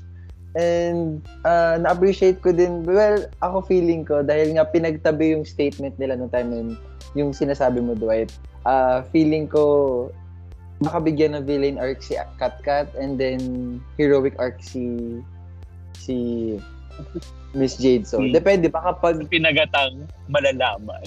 malalaman Sa natin mga susunod na Kung, kabanata. ng kung ipadaan. pag babanggain sila, doon natin makikita. Ayan na nga. So, sa, sa pinamagat, salamat din sa input mo na yun and I really do agree. At sa, dahil nga sa, pinagat, sa pinamagatang malalaman, malalaman na nga natin kung anong eksena ng mga ginawa nila sa recording sa main stage. At ayan na nga po, pumasok na po si Tun Tun Tun Mama Pao. So, anong, ekse- anong comment nyo sa outfit ni Mama Pao? Ay, parang nangingiwi si QK, si Challenge Filipino. Ano, anong comment mo? Oo, parang, nangingiwi ka. parang it's not, it's not giving, ha? Okay naman, pero ano lang, medyo, yung pa yung meme ni Pakong, medyo naguguluhan lang ako. Ng, Ay, okay, Poco, wow. Medyo naguguluhan lang ako. ng- Bakit ka naguguluhan? Sige. Ah, ba't ka nagugulo? Usually kasi 'di ba, syempre usually ang drag drag culture is usually heavily on reference. So, Mhm. medyo hindi ko lang magets yung reference niya. Is she going for regal? Is she going for para ito ba yung cartoon character na sexy? Hindi ako sure. Um, pero I nagustuhan ko naman. Okay naman. So, sakto lang. Baka meron pa siyang Mm. better looks. Ganun. It's not Ah, the ako best. naman. Ah, mm-mm. actually, mag-agree ako kay QK na it's not the best look. Well, it this is the ano premiere, so hindi dapat siya exempted sa mga queens natin na yung intro look nila. Dapat yun na yung parang eksena. Kasi comparing dun sa intro look niya nung first season, ang ganda. Pero ngayon na ano, parang yung, yung look niya ngayong first episode sa second season, it's for niya, ito ako, ako lang to, it's forgettable. And yung makeup niya hindi, ngayon, for me lang dun ulit to, yung makeup niya hindi ganong nag-pop, parang hindi ko makita yung pagka-pop of ate dun sa makeup and sa look nung eksena niya dun sa intro. Pero ay ko, ang ganda ng katawan niya. Kasi nga namipis siya. So, basta yun yung comment ko dun sa ano, outfit niya and sa makeup look niya. Sa ate Eza, pili ko magdi-disagree. Um, ay hindi. Hindi ko alam kung ako lang yung nakagets na parang naka-Ursula-ish siyang get up. I think ayun yung nak- na nakita ko kasi sa kanya na parang sabi ko very Ursula yung ano yung um yung atake ni ni Mama Pau this whole ensemble. Well, hindi hindi para maging ano, hindi naman sa bias ko yung purple or whatnot kasi nakita ko from yung alam mo ito yung dapat na makeup ni Ursula sa ano sa movie. Parang ayun yung nakita ko sa kanya. So parang sabi ko, ah, she's giving Ursula type of drag. Pati kasi actually nung una din talaga parang nakuha ko yung energy nyo na ano, yung sinasabi nyo na parang hala, ano yung naging inspo. Pero yun nga, parang nakatch ko naman na ano, na medyo Ursula-ish, octopus-ish yung naging ano niya, yung naging um, first episode. Yun nga lang kasi syempre, hindi nga siya, ano, from being maximal, maximalist kasi sa last season, di ba? Last season. ang lalaki ng ano niya, ang lalaki ng mga costume niya or what not. So, parang ngayon, feeling ko nagulat tayo na parang, ha? Parang numipis, ano mo nga, parang feeling ko nga, pinipeg niya si Brooklyn. Ate. Hindi Brooklyn High. Diba? Feeling Very ko, Brooklyn. pinipeg niya. Oo, parang sabi ko, bakit, ano, kasi, ewan ko, parang gusto ko siya last season. Yung mga styling Kasi niya and meron- what not. Kasi it's really hair, her. Yung yung lips niya na may hiwa sa gitna. Mm-mm. Parang yun talaga siya. Pero ngayon hindi ko makita. Parang nag-tone down na sobrang malala. Parang siyang Oo. Milo na nasobrahan sa tubig. Parang ganun yung Mm-mm. exam. Na Parang sabi ko, sabi ko, decision niya ba to? Decision ba to ng makeup artist niya? Hindi ko alam kung si, um, alam ko may mga, hindi ko alam kung si Jiggly or siya, na si Minty Fresh yung nag-makeup. Narinig ko yan na sa mga chikahan sa ano, Mm-mm. sa barangay na may mga ganong eksena sa kanila. Pero, yun nga, na parang sabi ko, mm, sayang, na sabi ko, na very ano siya, oo, di ba, na very distinct kasi siya as a drag race host. Na ano, Mm. na parang, na- hindi mo siya kasi maikukumpara last year kung kani-kanino na mga ano, na mga host. Pero ngayon sabi ko, shit, I, I think yung mga nakita kong so far na looks doon sa teaser, di ba? Sabi ko, tang ina, bakit very Brooklyn Heights yung eksena niya? Nasabi ko, ah. Pero yun nga, ah, well, nagets ko naman yung reference siguro niya this ano hindi ko alam kung ako lang yung nakagets pero yun nga nakita ko talaga si Ursula sa kanya hindi ko alam kasi Eh. di ba season ng ano ng um Ar- Ariel and the Chipmunks sorry ng ano ng Little Mermaid nung filming nito so baka ayun yung naging peg nila or what not so ayun I think let's proceed na sa main challenge which is Ayan, ano? Girl. Boobs Yes, book. So, by Pac Girl eto, ayan, so yan na nga. So, nagkaroon na nga ng girl group challenge. And ako, hindi ko na ulit sila iisa. Ako lang to ah. Hindi ko na sila ulit iisa-isahin. I'm gonna pick my favorite part. Pero bago ako magpunta doon sa favorite part ko, hindi ko alam kung mali ba to ng production or what. Pero nirelease na agad nila yung kanta ng Vogue. Oo Hindi ko alam kung alam nyo or kung nakita nyo somewhere. oo ako kasi meron na siya napakinggan, napakinggan ko na tong kantang to before the episode air. So parang Yes. Same. napakalaking spoiler na parang sana nung episode pa lang natin siya mapapanood. Pero feeling ko, in-air din siya para marinig natin ang bongga kasi ang pangit ng audio talaga. ang pangit ng audio talaga ng Drag Race. Pero yun nga, so going back dun sa mga eksena, I'm gonna choose my favorite bits and yung mga ayaw ko siguro. With Arizona Brandy, again, consistent look, consistent branding, with the orange na hair, feeling ko yan yung magiging branding niya throughout for the season. And napakilala niya yung sarili niya. Kilala niya yung sarili niya nung sinabi niya na ah, yung amats niya. Ang galing na incorporate niya yung lyrics na Amats. Siya yung, yung mananalo, tapos biglang Arizona alak pa. So for me, that's ano, parang ang ganda. Top na siya agad sa akin doon. Next ko naman is si um si Nawala yung train of thought ko. So next ko naman is si Kat Kat. For me, naging ano, yung nagulat ako kasi biglang lumabas yung dede niya. Eh, hindi naman ganun yung eksena niya nang pumasok siya nung nagko-choreo sila. Mm-mm. Kadabit pa siya. So another plus yun sa akin. Then, um, si Matilda, nawala na lang talaga siya sa akin. So for me, parang she's a dancer pero parang nawala siya sa akin. Then lastly is nasayangan ako kay Tiny Deluxe kasi ang ganda ng verse niya. Pero nung pinresent niya ito dun sa main stage, tama yung comment ni Jamaica at ni Karumba na may mali talaga dun sa presentation. Oo, bigla siya tumali. Bigla siya tumali. Oo. Mm-mm. Yun yung mga inu- hinuha ko sa eksena nila. Ako naman, ang favorite ko, Arizona Brandy, spot on yung lyrics. Um, favorite ko din si Jade So and Kat Kat. Doon ko nakita yung parang si Kat Kat, ah, marami na talaga siyang experience. Alam niya kung kailan siya e-airtime. Alam niya kung kailan niya gagamitin yung mga skill set niya. Um, yung tag si Matilda kasi napanood ko siya mag-perform. Tapos doon ko na-realize na iba din pala talaga ang TV performance. Hindi niya alam yung camera works. Tapos ang galing nga niya sumayaw pero wala siyang facial expression. Hindi hindi siya hindi siya visually pleasing. Yun yung feeling ko na doon magagaling yung mga K-pop idols. Yung kahit onting galaw lang, yung visuals kasi nila, nila alam nila kung paano yung camera. Alam nila yung angles nila which is feeling ko lacking si Matilda doon. So stand out si Kat Kat kasi magaling, alam niya kung kailan niya gagamitin yung skill set niya. Si Jade so kasi visual visual talaga siya so it was not a problem for her. And Arizona kasi spot on yung lyrics. Yeah. Yes. I think ano, mag-agree naman sa sa inyo most of yung mga sinabi niyo. Um especially nga yung kay Arizona, I mean, kung consistent at consistent lang siya this episode. She really owned this episode from entrance and then ngayon sa ah, sa girl group challenge na ano na na eksena, I think just really give um everything doon sa ano doon sa buong episode. So I su- I super appreciate her on doing that. So sabi ko nga, ay girl. Tapos yung actually yung- sorry, pero yun nga parang hindi ko kasi hindi naman sa hindi ko na-appreciate, pero yun nga parang um yung kay Kat Kat na part, I mean, yes, okay yung may reveal siya and as I said nga sa inyo kanina, siya yung mostly na gumagawa ng performance sa over dati.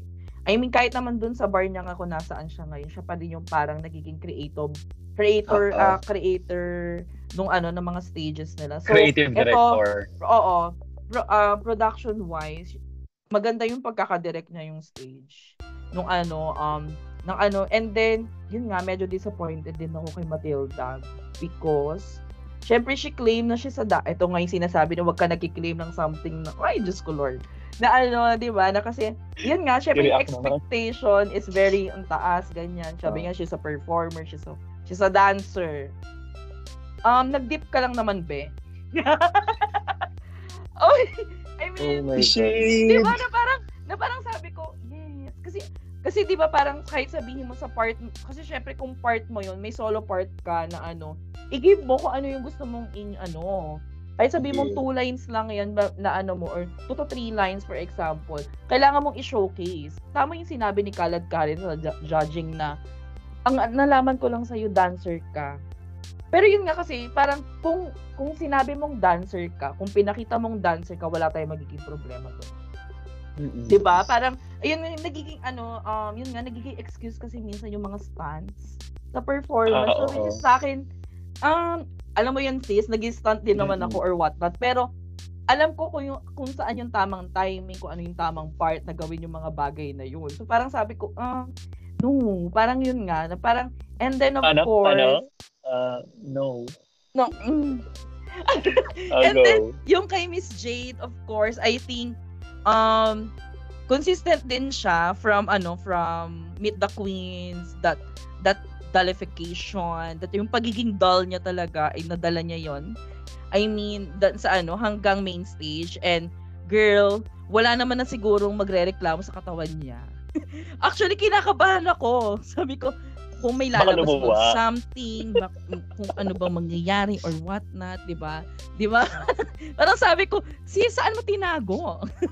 'di ba? I mean yung pag yung fantasy na yun talaga 'di ba? Sabi sabi niya nga 'di ba brat siya, siya siya- dull siya or what not pinakita niya yun te parang wala talagang space doon sa sa baba 'di ba? Na parang ayun. I think yun yung mga standout. Then yung standout negatively bilang ito din si Nicole Nicole Bardo. Tama Nicole na hindi pasensya bunot ko talaga siya oo I mean Non-existent, Ayun din. no? 'di ba parang sinabi niya rin na ano sabi niya parang na-offend pa nga siya na being a choreographer a dancer biglang ma bakit Saan? ah ah, parang ayun I mean tama din naman I mean yung advantage niya kay Matilda is si ano si um si Nicole alam niya yung stage I mean, na-comment din naman siya nila kalakalag ka rin doon kung paano siya nag adjust para hindi siya ma-cover ng mga queens before her. 'Di ba? I think yun yun nga kung bubu- kung titingnan mo or bubuuin mo yung production, gusto mo makita kung sino yung mga tao na nandoon, kung sino yung mga kailangang i-highlight, kung sino yung kanina tong mga parts to or what not. Na I think 'di ba na I think naman na binigay naman niya yon during that time. Pero yun nga ay sayang. I mean, talaga sabi ko nga I'm rooting for her pero ah! pero yun nga, parang siguro hindi ko alam. Bata. Siguro naghahanap ako ng motivation na Lady Morgana sa kanya. Hindi ko alam kung kasalanan ko na naman to or kasalanan niya. Pero yun, I think yung ano kasi syempre, when you claim something tapos hindi mo nagawa yun, parang you're giving impression dun sa mga audience, di ba? I think pag gumagawa ako ng performance, for example, pag sinet ko yung tone na ito, yung magiging ano, kailangan ayun yung i-deliver ko. Kasi ako yung unang-unang madidisappoint dun sa performance na yun. And knowing the impact of pop of ate, I think ito rin yung naging reason, sabi ko nga kanina, di ba, na episode 3 is the best episode ever ng lahat ng franchise last year. Ng Drag Race Season 1. So parang, nung, kaya siguro nila nag-bank sila doon na parang nirelease nila pero hindi naman kasi ganoon ka-power yung ano.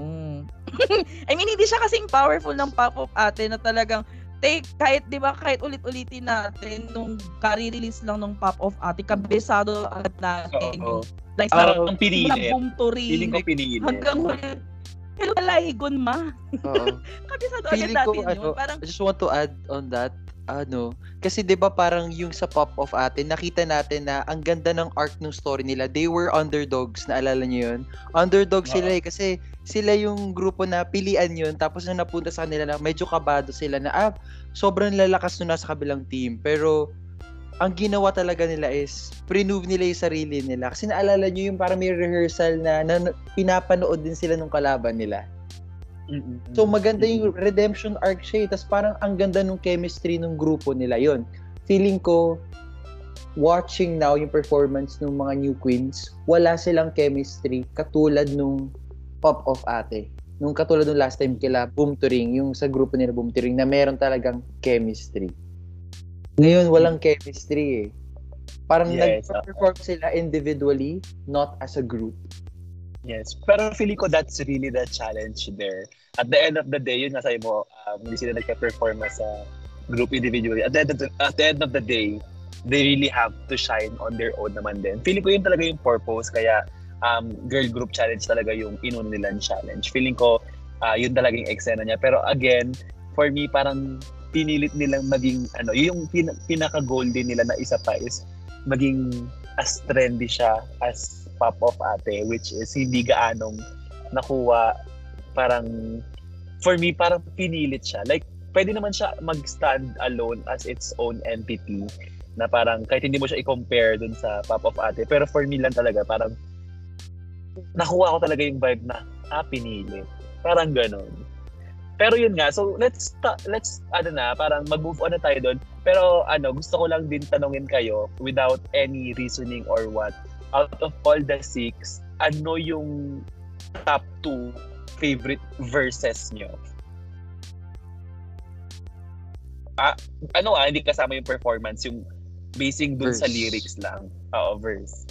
verse Arizona Brandy talaga spot on yung gusto ko sa kanya kasi ako important sa akin yung lyrics lalo na pag pop songs it it needs to be easy kailangan madali siyang ma-recall and feeling ko yun yung at catchphrase importante din sa mga catchy songs yung catchphrase which is yun yung binigay ni Arizona Brandy so yeah wala na ako siguro yung second kasi kay Arizona lang yung gusto ko na lyrics Ako, without any reason, siguro, captivating Cat Cat and Tiny Deluxe when it comes to verse and lyrics. Ikaw, Eza.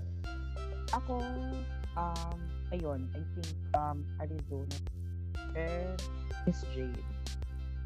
Ayun. So, perfect. Oo, so, ayun na nga. um, best in branding tayo. Ayan. So, nakita na nga natin ang eksena nila. So, let's proceed sa main runway. So, ang category natin for this runway ay Feathering with You. Tiyan, ano yung category? Ano, feathers feather mo, whether you like it or not. Yeah. Whether you like you it like it or So, it's all about feather. So, kung... Ay, last last season, wala namang feather, feather-ish. Parang wala naman.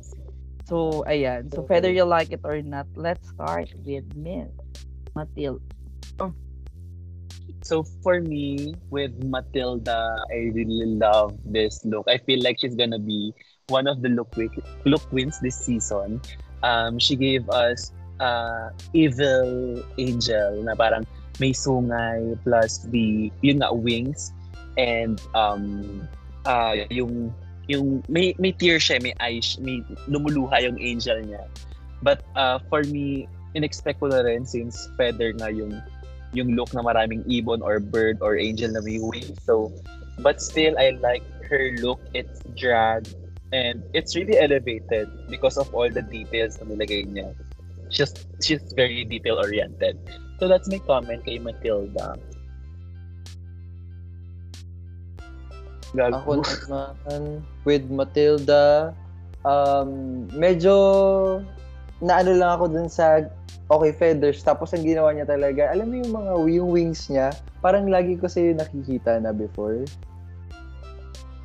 Yung parang usual yun na yung wings. So, Oo, parang Kasi- in-expect mo na din. Mm, in-expect ko na. Kasi ang isa sa mga natutu nagustuhan ko with, kaya ako favorite si Vinyas Deluxe from last season is, may bibigay na category, pero hindi yung obvious yung ibibigay niya. Oo, So oo. yun yung, yun- medyo yun yun na yung standard ko when it comes to runway. Parang okay, feather, pero ano pa ba yung gagawin mo sa feather na hindi mo maiisip? So with Matilda, it was a typical feather. So, Mm-mm. Yes. I think, oo, totoo. Parang she's giving maliit na evil queen or whatnot na ano, Mm-mm. na eksena. It's, it's not, ano, sabi nga ni Violet Church, it's something else. Alo, as a violet, as a violet stud. I mean, oo, di ba, parang, it's not, you know, parang sabi ko nga, parang, gusto ko din nakikita yung Philippine type of drug nga na ano na eksena or whatnot, di ba? Na ano na eksena. So parang for me, um nung nakita ko siya, nasabi ko parang wala namang ano, hindi naman siya very Philippine type of drug. Kasi nga, syempre, Okay. um, bilang ang dami na ding ano, ang dami na ring ah ang dami na ring franchise, 'di ba? Ah, global domination na ngayon eksena ng ano ng drag race. So parang ano ba yung magiging ano, magiging um magiging distinction ng Philippine drag versus them. So kung kukuha lang din tayo ng inspo sa western or what not or gusto mo lang na ayun yung iserve mo or what. Kasi um nakita hindi ko alam kung na- nakita nyo yung um past the past, past the crowning ni Isis Couture. Kita ko po. Mm-mm. 'Di ba? She's giving that kind of ano of that same silhouette or whatnot. The color black lang. Mm-mm. So, Gets, nagets ko wala naman- reference. 'Di ba? Sabi ko parang wala naman akong problema doon na gumamit siya ng um ostrich, iba't ibang klaseng feathers or whatnot. Pero yun nga, sabi ko um sana na- ano na lang siya um pwede naman may malaking tandang naman dito sa Pilipinas na color black. So kung gusto niyo ang ano yon, parang i-accentuate niyo lang yung palong, tapos pahabain mo sa likod, tapos paangatin mo yung ano. Okay tayo doon. Ay, gusto mo dinesisyonan ko yung damit. O, dahil pa na decision ka, itong next na candidate natin, try mong pagdesisyonan, Miss Nicole Pardo. Okay, next queen. Uy, gago! Something else, something else. Oo. Someone Ayun, else. may no, ako muna, may notes ako kanina kasi I like taking notes when watching Drag Race. Ang notes ko kay Nicole Pardo is Sinulog Festival vibes, fiesta, and sobrang tita nung outfit niya. Walang silhouette, parang ganun, parang diretsong yung body niya. Uh, and then yung hair, parang parang black ba yung black ba yung hair niya na, Oo. na straight Kasi na straight. ngayon. Oo. Parang tina- she's trying to be a look queen eh pero ewan ko drag race to eh so give us more. So Something underwhel else. underwhelming. Yes. So, mag-agree ako dun sa part na underwhelming. Underwhelming naman din talaga. Um, kasi for me, yung look niya, since yung category nga natin is feathering, feathering you like it or not. So, it's all about the feather. So, for me, parang feeling ko afterthought na lang yung feather na parang, kasi ang onti ng feather, parang nabilang lang ata sa sampung ano, daliri, kung ilan lang yun. So, parang, ang ano onti lang lang siya, ng 16. eksena niya. 16 lang talaga yung feather niya. So, for me, parang underwhelming talaga. Again, the wig na parang first episode to or first first episode to. So, kung meron ka man tinatago dyan, ilabas mo na. Parang give give your, ano na, give it your best shit. So, ngayon ikaw, Eza, pag-desisyonan mo na yung Excel ni Miss Nicole Pardo. Eh, sabi nga ng category is whether you like it or not. So, doon ako sa team not. Grabe mo nagsasagot na si Oy, hindi ako, si wait lang, si hindi nga ako, hindi ako galit. Pero yun nga, parang sabi ko, kung sinulog yan, ibigay mo sa akin yung full sinulog fantasy. I mean, Yes. Ang sinulog na alam ko, kunyari kung ikaw yung may hawak ng Santo Niño or what not, di ba? Malaking ball gown yan. Um, yung feather sa likod ay para kang ano, para kang na-canonize na someone na ano na santo. 'Di ba? Parang ganun kasi yung sinulog na nasa utak ko. Ito bang sinulog na to as a participant or ikaw kasama ka dun sa mga dancer? Yung mga back, yung, Audience. alam mo yun, yung, yung big delegation, ayun ba yung sinulog natin. So, parang, ayun nga, parang kung sinulog yan. Kasi, girl, ang sinulog ang pinakabonggang piyesta Mm-mm. sa buong Pilipinas, sa, sa lahat ng festival natin. She is that girl. So parang when you said na ayun yung inspo mo, well, naintindihan ko rin naman siya kung bakit hindi niya ginet pluck yung ano yung offer ni ate mong Katkat kasi nga she really want to represent di ba gusto siyang tulungan pero yon ito yung Comment ito ko kasi siya be- doon. Oo, Comment comment, ko siya ko naman siya doon. So parang give her uh, I I will give her all her flowers for that. So pero yun nga yung with the look na parang tayo nakita naman natin, 'di ba, no kung paano paano, paano niya kadaling tinanggal yung mga feathers. So, ibig sabihin, ayun lang yung feathers. The category is feathers. And it's not a feather and it's not a feather duster. So, Oo nga no, wala nag-feather duster no, pero ang galing Oh, ko may ah, di ba? feather I mean, duster. kung gusto mo maging VP Aray. na, ano, na Excel. Galing. Di ba? Is, magmukha ka lang stick tapos feathers, feather ka dito. Oh, wala, feather duster ako, te. So, di ba parang, ayun lang. I think yun nga, parang nakulangan ako sa campness nung ano, nung, nung sa kanya. I mean, kasi pwede ka naman sa camp kasi, di ba? Pwede ka naman magtipid. Kasi lalaruin mo lang naman yung mga ano, um, I mean, lalaruin mo lang naman din yung ano, yung category. Laruin mo na ng ma- Mm. mahusay. 'Di ba? Na parang kung gusto mo maging camp, full force ka dapat naman. 'Di ba? Kung gusto mo magpaka kung gusto mo magpaka-glamour, go. Taka dun sa glamour. I mean, kung gusto mong balance ng glamour na very Manila Luzon-ish na ano na type of branding, Camping. let's go Oo. there, 'di ba? Na ano, ayun, parang yun lang feeling ko ha, ano siya, half baked cook pa rin talaga yung ano. Yes. So, Yung una- hindi presentation. pa talaga siya luto. Oo. Mm-mm. At I yeah, mean, so, I mean, Lady Morgana is ganun din naman last season. So, let's see. So, i-book nyo na po si Miss Nicole para magkaroon na siya ng coins, coins, coins and tip her para makapag Yes. ano na siya ng produce ng mga ano. And yung mga designer friends nyo dyan, itag nyo na siya kay. Nicole. ayan. So, mag-proceed na, na nga tayo. Ah, kasi binubunot na talaga siya ng malala ni Eza para matigilan ang pagbubunot kay Miss Nicole Pardo.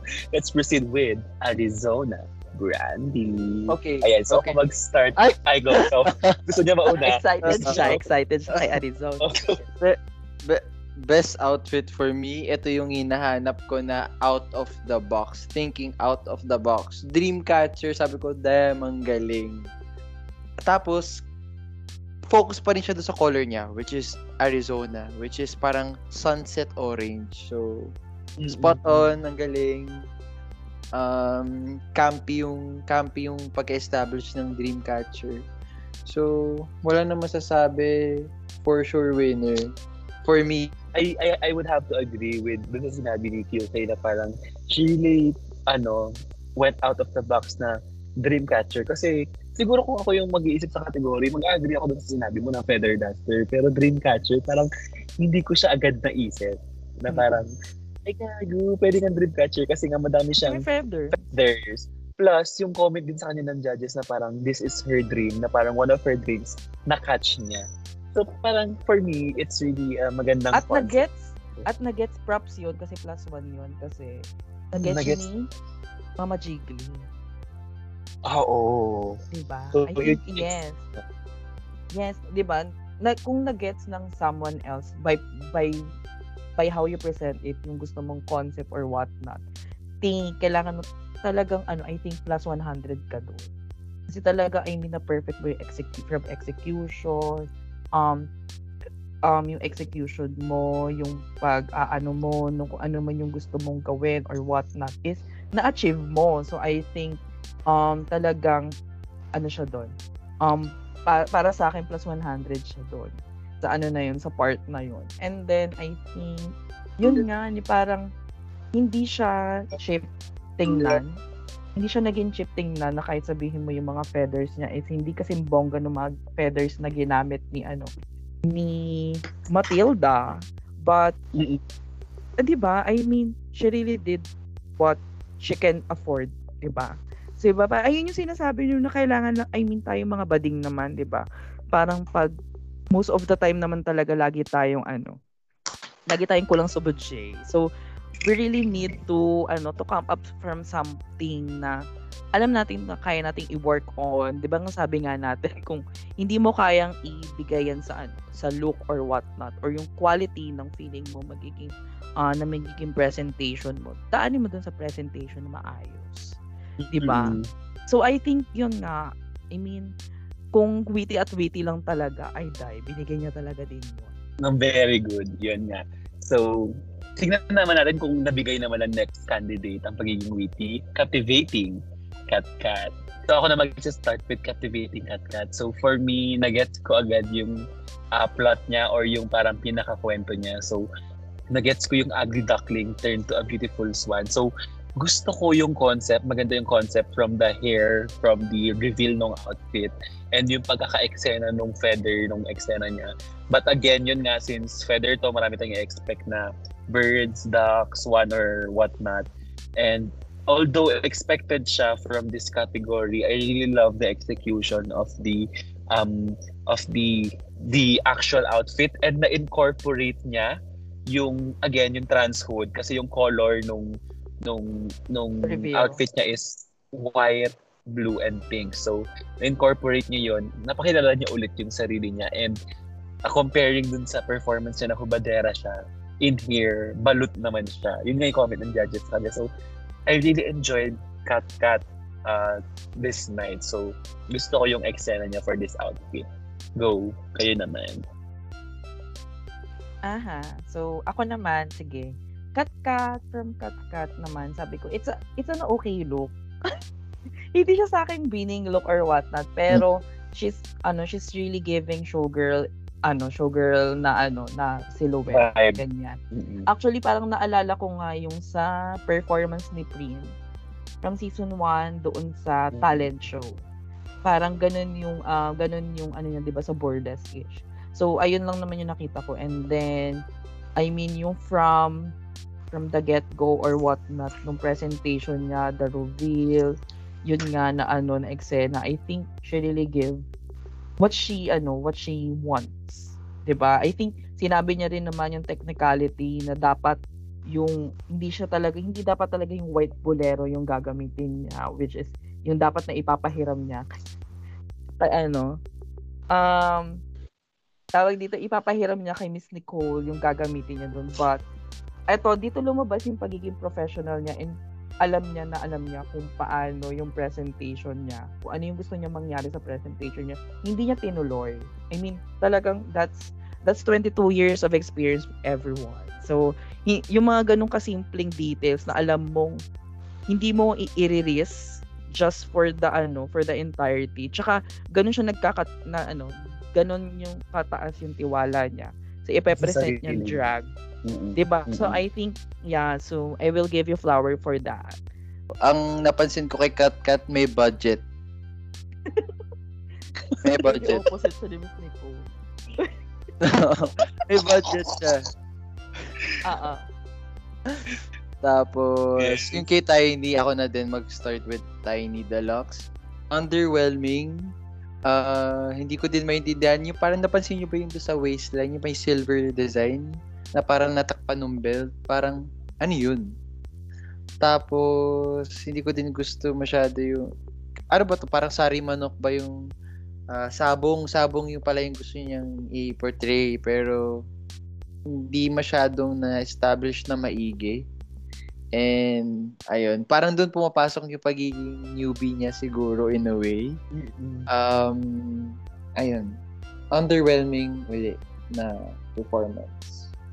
Yeah, so I would have to agree with QT on this one na parang, ito nga yung sinasabi ni Eza na parang yun yung difference niya with Nicole Pardo na she has connection, she has a drag mother, na kahit anong connections mo pa yan, if you're not gonna present it well when it comes to the main or actual thing, nasaan na yung connections mo? Like for me, yun yung nangyari kay um kay Tiny Deluxe na parang when she came out, hindi ko na siya agad nakita, natatakpan yung mukha niya nung cat niya, plus yung damit niya is parang hindi ko alam kung kinulang ba sa feather kasi parang ang nangyari is binalibutan lang siya ng feather. So parang ku- nakulangan din ako when it comes to the execution. But again I would have to commend the mug.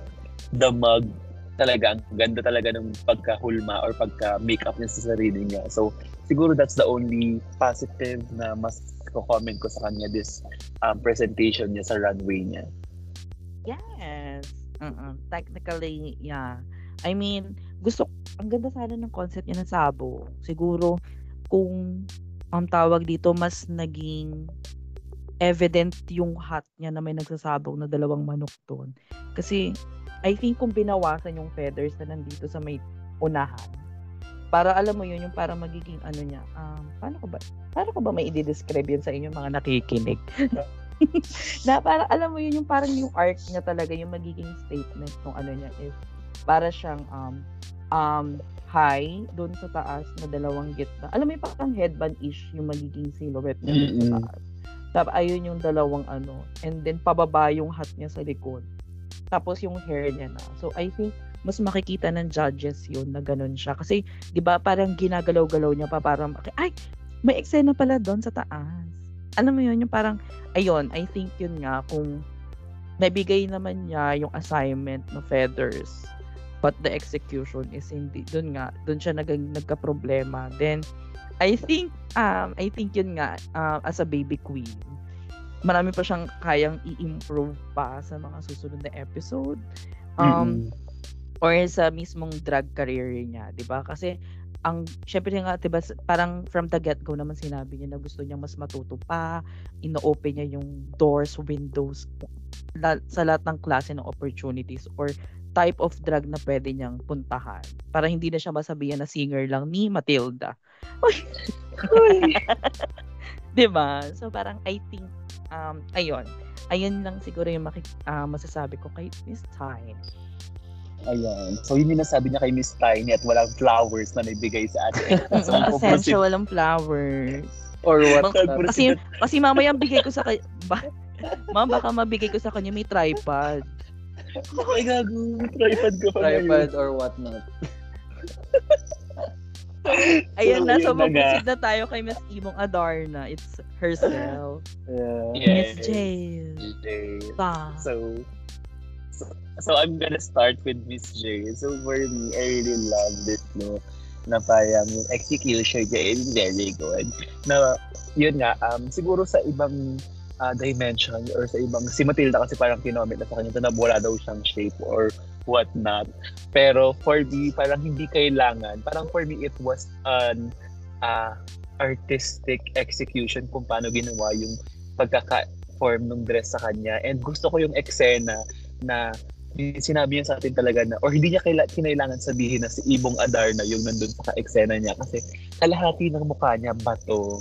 Na pag naiputan ka kasi ng Ibong Adarna nagiging bato ka. So parang yun yung pinortray niya. And um, she showed versatility this runway because we expected from her na magiging hubadera siya.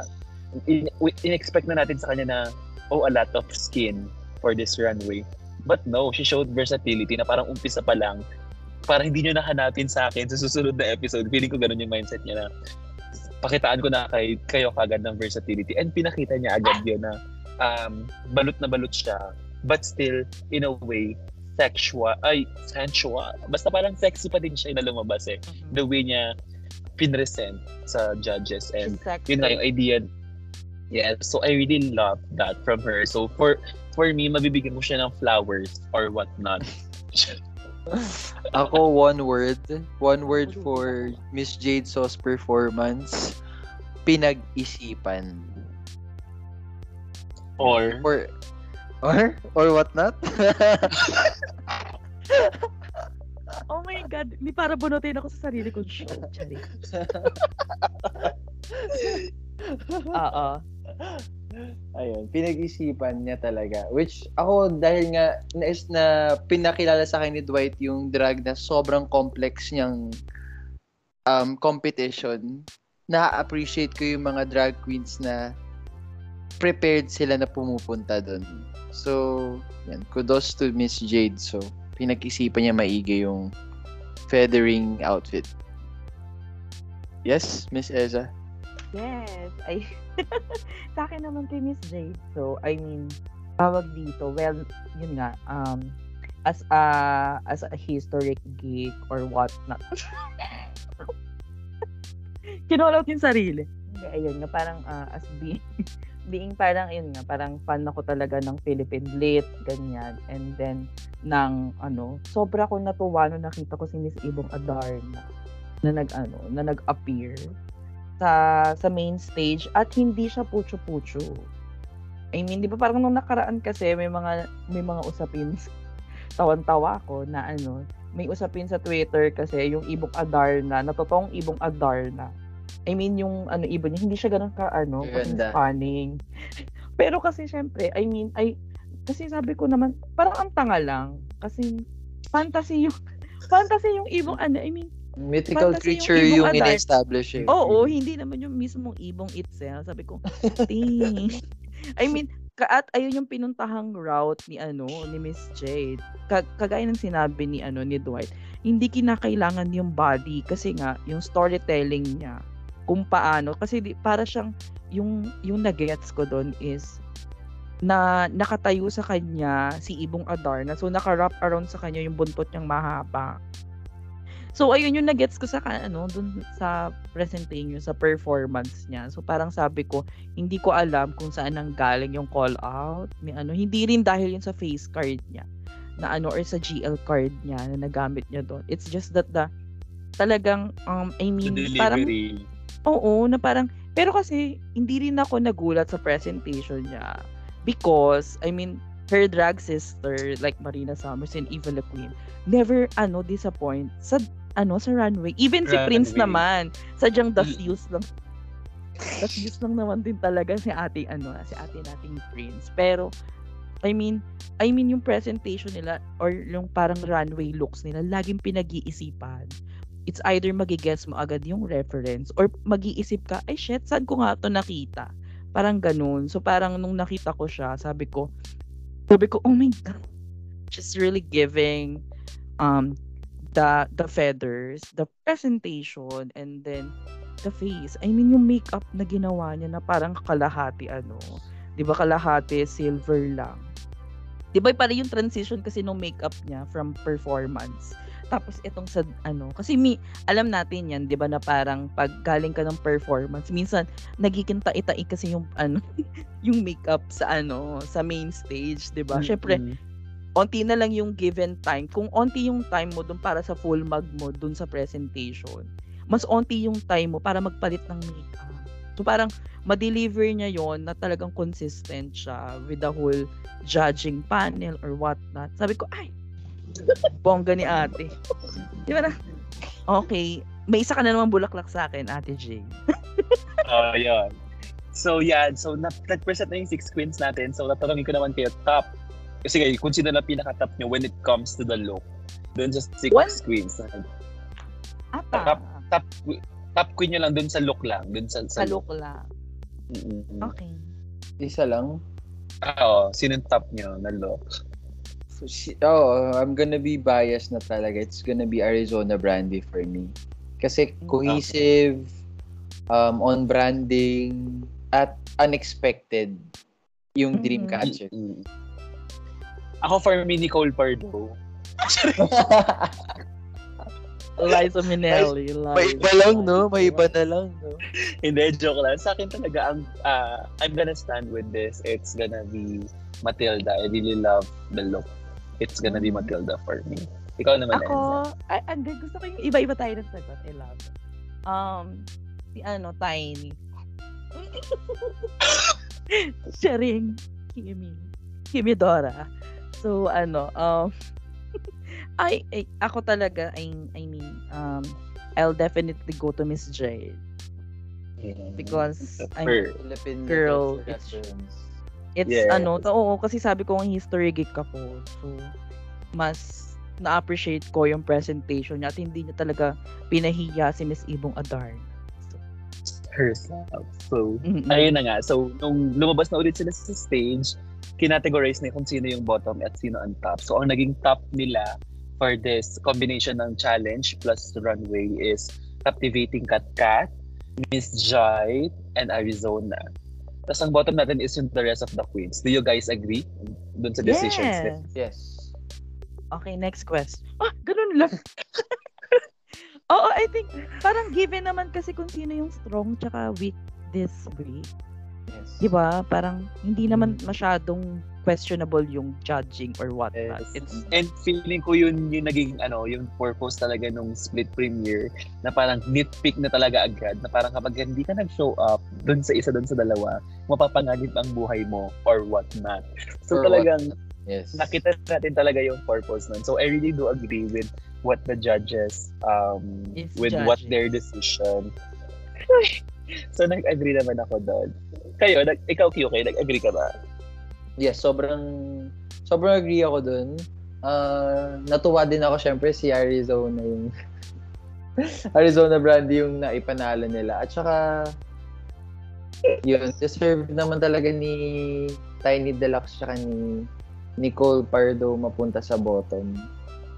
Mhm. Ayan. So yun nga. So nabanggit na ni QK kung sinong um, winner ng Totoo. challenge na to. Which is si Arizona. Arizona Brandy. Yun yung transition natin. Doon natin Yes. transition. Yeah, so si Arizona Brandy. So, hindi ko natatangin si QK kung nag-agree siya kasi agree siya. Ikaw, Enza, nag-agree ka ba? Oo, I mean, overall presentation. Tingnan natin for this episode one. She really owns episode one. Period. And ayun, ako na din gusto ko mag-start yung lip sync performance. I'm just gonna use that word again. It's underwhelming for both queens. Um, siguro naging advantage na lang ni Tiny kasi mas, kasi mas marami siya binigay na facial expression. Pero when it comes to utilizing the stage, engaging with the audience, medyo lacking for me. Mm, ako naman, ako I would have to disagree with uh, QK kasi all lip syncs are different. Different size, sizes, different shapes. So for me, with the song na binigay sa kanila, I think nag-perform naman sila. And if I'm going to be honest, feel ko mas nag-perform si Nicole over Tiny Deluxe. So for me, mas nakita ko yung puso puso ni Nicole Pardo. The way niya perform yung kanta, the way um, bumuka yung bibig ni Miss Nicole. So for me talaga, siya talaga yung nag-stand out sa akin dun sa lip sync na yun because I really, ano, nakita ko talaga siya. Dun sa part na yun, nakita ko yung kung sino at ano ang nire-representa ng isang Nicole Pardo. Nicole Pardo. Yes, I think this is the redeeming arc ni Miss Nicole for my hindi ko siya bubunot. Bubunutin ko siya in a sense na Oo, totoo. Sobrang nag-agree ako doon. Kasi di ba sinabi niya din doon sa parang confessional or before mag-start yung official lip sync na ilang beses niya nang pinerform yung kanta, which is I doubt. Sharing. Nung una, kasi sabi ko, ma, parang, well, familiar ako doon sa kanta kasi yun yung comeback song nila ng, ano, ng Fourth Impact.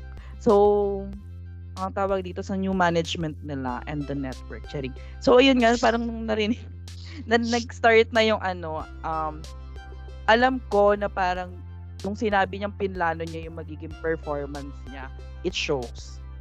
'Di ba? Mm-mm. Sabi ko nga 'di ba, parang as a performer, ito na ito yung parang very typical na nowhere to pick na eksena sa Mm-mm. ano, sa pageant, 'di ba?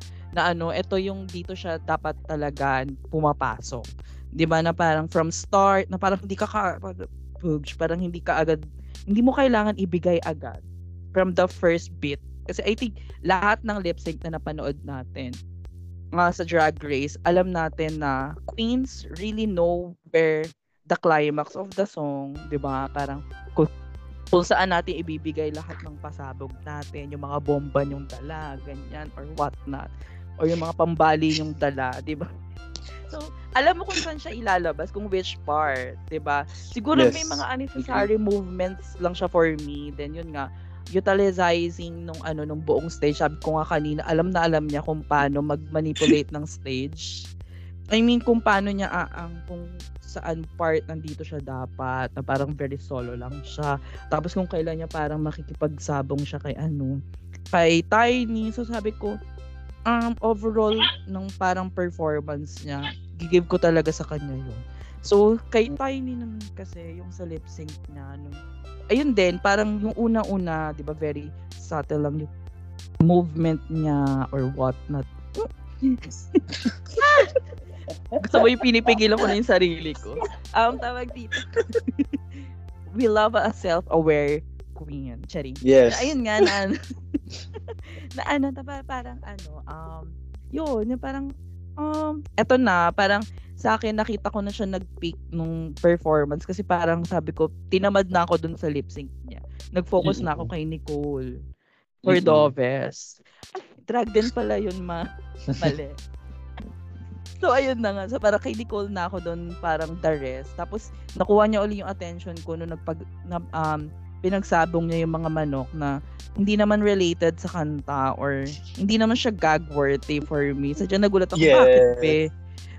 Pero yun nga parang, I mean, that's the fun ng ano, ng drag naman din, 'di ba? Na parang eto na nga yung mga available na resources mo doon sa stage. Kung wala kang baon na confetti like hindi ka nakapagdupet sa backstage. so ito na yung parang confetti moment mo, 'di ba? Na parang okay, so okay, so okay, lalagyan kita ng isang puntos doon. Just just for the ano lang, gag. Pero yun nga kasi hindi siya connected dun sa kanta. Siguro kung kung yung pa-under na yun na i-connected dun sa kanta, i-give ko sa kanya yung lip sync. Yes. So yun nga. So kami dalawa ni Eza ay hindi nag-agree na nanalo si Tiny Deluxe at kay Miss ano kami, Nicole Ilong, Card Pardo.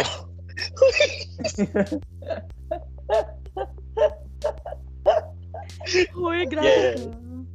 Ako Yes. kasi parang ako, ako ah.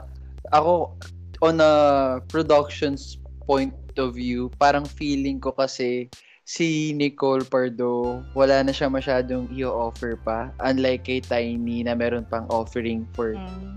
next. I mean, pwedeng very motivational si Tiny. eh. Ma ano siya, ma-airtime siya. Which is mas magagamit pa siya ng production. Unlike kay Nicole Pardo, wala din siya masyadong core. I mean, hi- meron, pero hindi ko ramdam. Parang kung ako sa production, ah, wala din naman siya masyadong offering. Mhm. Compared, compared kay Tiny Deluxe na umi-airtime. Di ba umi-airtime pa siya nung time na maraming Oo. bumoto sa kanya? Talagang, Uy, ay, oh, hindi tayo nag-react doon, no? Kung bakit ang aga din talaga na who should go home first. Oo. Napaka-aga, be. First episode pa lang, may ganun na agad na question. Totoo din naman. I think, um, siguro din, nagme-make sense natin kung bakit siya pinili doon. Kung Yes, airtime at oo. airtime have lang. production point of view talaga si Tiny Deluxe. So yun nga, umuwi na nga ang ating pinaka-favorite ng bunod for today, which is si Miss Nicole Pardo. And I really hope na makita pa natin siya sa susunod and mag-thrive yung business niya as the president of the welcoming committee outside of Totoo. Actually, welcome na siya ni, ano, di ba, ni Prince. Ang first Yes. inductee ng, ano, ng class Ng of welcoming 2021 ng welcoming committee. So, yes, props to you. At nakakatawa, nakita nyo ba yung ano, yung may, may pubmat agad ma? Mm. Prepared yung mga bading. So, pero ayun, yeah, totoo. I think, um, parang like 'di ba like Morgana na wala din namang ano wala din namang ganun ka budget last season I think mas makikita natin yung evolution niya. Pero ako personally I just really want na yung mga mai-eliminate ng episode 1 and 2 ay babalik ng episode 3 Yes, yan din yung naiisip ko eh. Sana gawin, ga- ganun yung gawin sana nila. gawin nila yon 'di ba Pa- I think deserve kasi nil I mean ayun nga sabi ko nga kung gastos gastos sabi nga din 'di ba ni ano ni Arizona wala na akong pera ano motivation mo kung bakit ka gusto sumali ng drag race? Pera 'di ba? Parang kung gusto mo talaga yun I mean kung kung bibigyan natin ng worth yung mga yung drag ng mga queens ganyan I think let's give them um enough time na ano bilang feeling ko din may ano pa yan um feeling ko nagwa-warm up pa lang sila eh. Kasi ang hirap talaga ng first episode pa lang na shoota kayo girl group nyo agad naman kami mga akala. Parang yun na nga so excited na ba kayo sa, sa episode 2 for the rest of the cast yes. Yes, I'm really Definitely. excited. I'm really looking forward dun sa next half ng season natin. And yeah, I'm really looking forward to it. I'm looking forward backward sideward let's go Let's go Squidward. Charing. Ayun. I think uh, I think we discussed enough doon sa first episode. I um yon um it's a great first episode. Ayun nga Yes. sabi ko nga it's very kung i-award ko yung episode 1, ibibigay ko talaga kay Miss Arizona yon. So, deserve niya yung 80,000. Makakabawi-bawi na siya. gastos niya. diba? I think yon I think um sa lahat ng nakaabot dito sa point na to, congratulations. Bigyan nyo naman kami ng flowers. Charing. Or what not. Yes. Oo, Ah, or kung what gusto nyo not. kami- Ag- yes. So salamat din sa mga umabot at mga patuloy na tumatangkilik sa aming mga sa aming podcast at baklaan dito sa Kudaan sa Barangay with Eza. Mali. I'll go. Thanks guys for having me. Thank you for having me. Yes. Thank you Cheers. again, This QK. was my And first podcast. Yes. Ah, okay. So, ayun na nga. Saan ba namin kayo makikita ng dalawa? Sa bahay nyo. Alam ko. Ayan.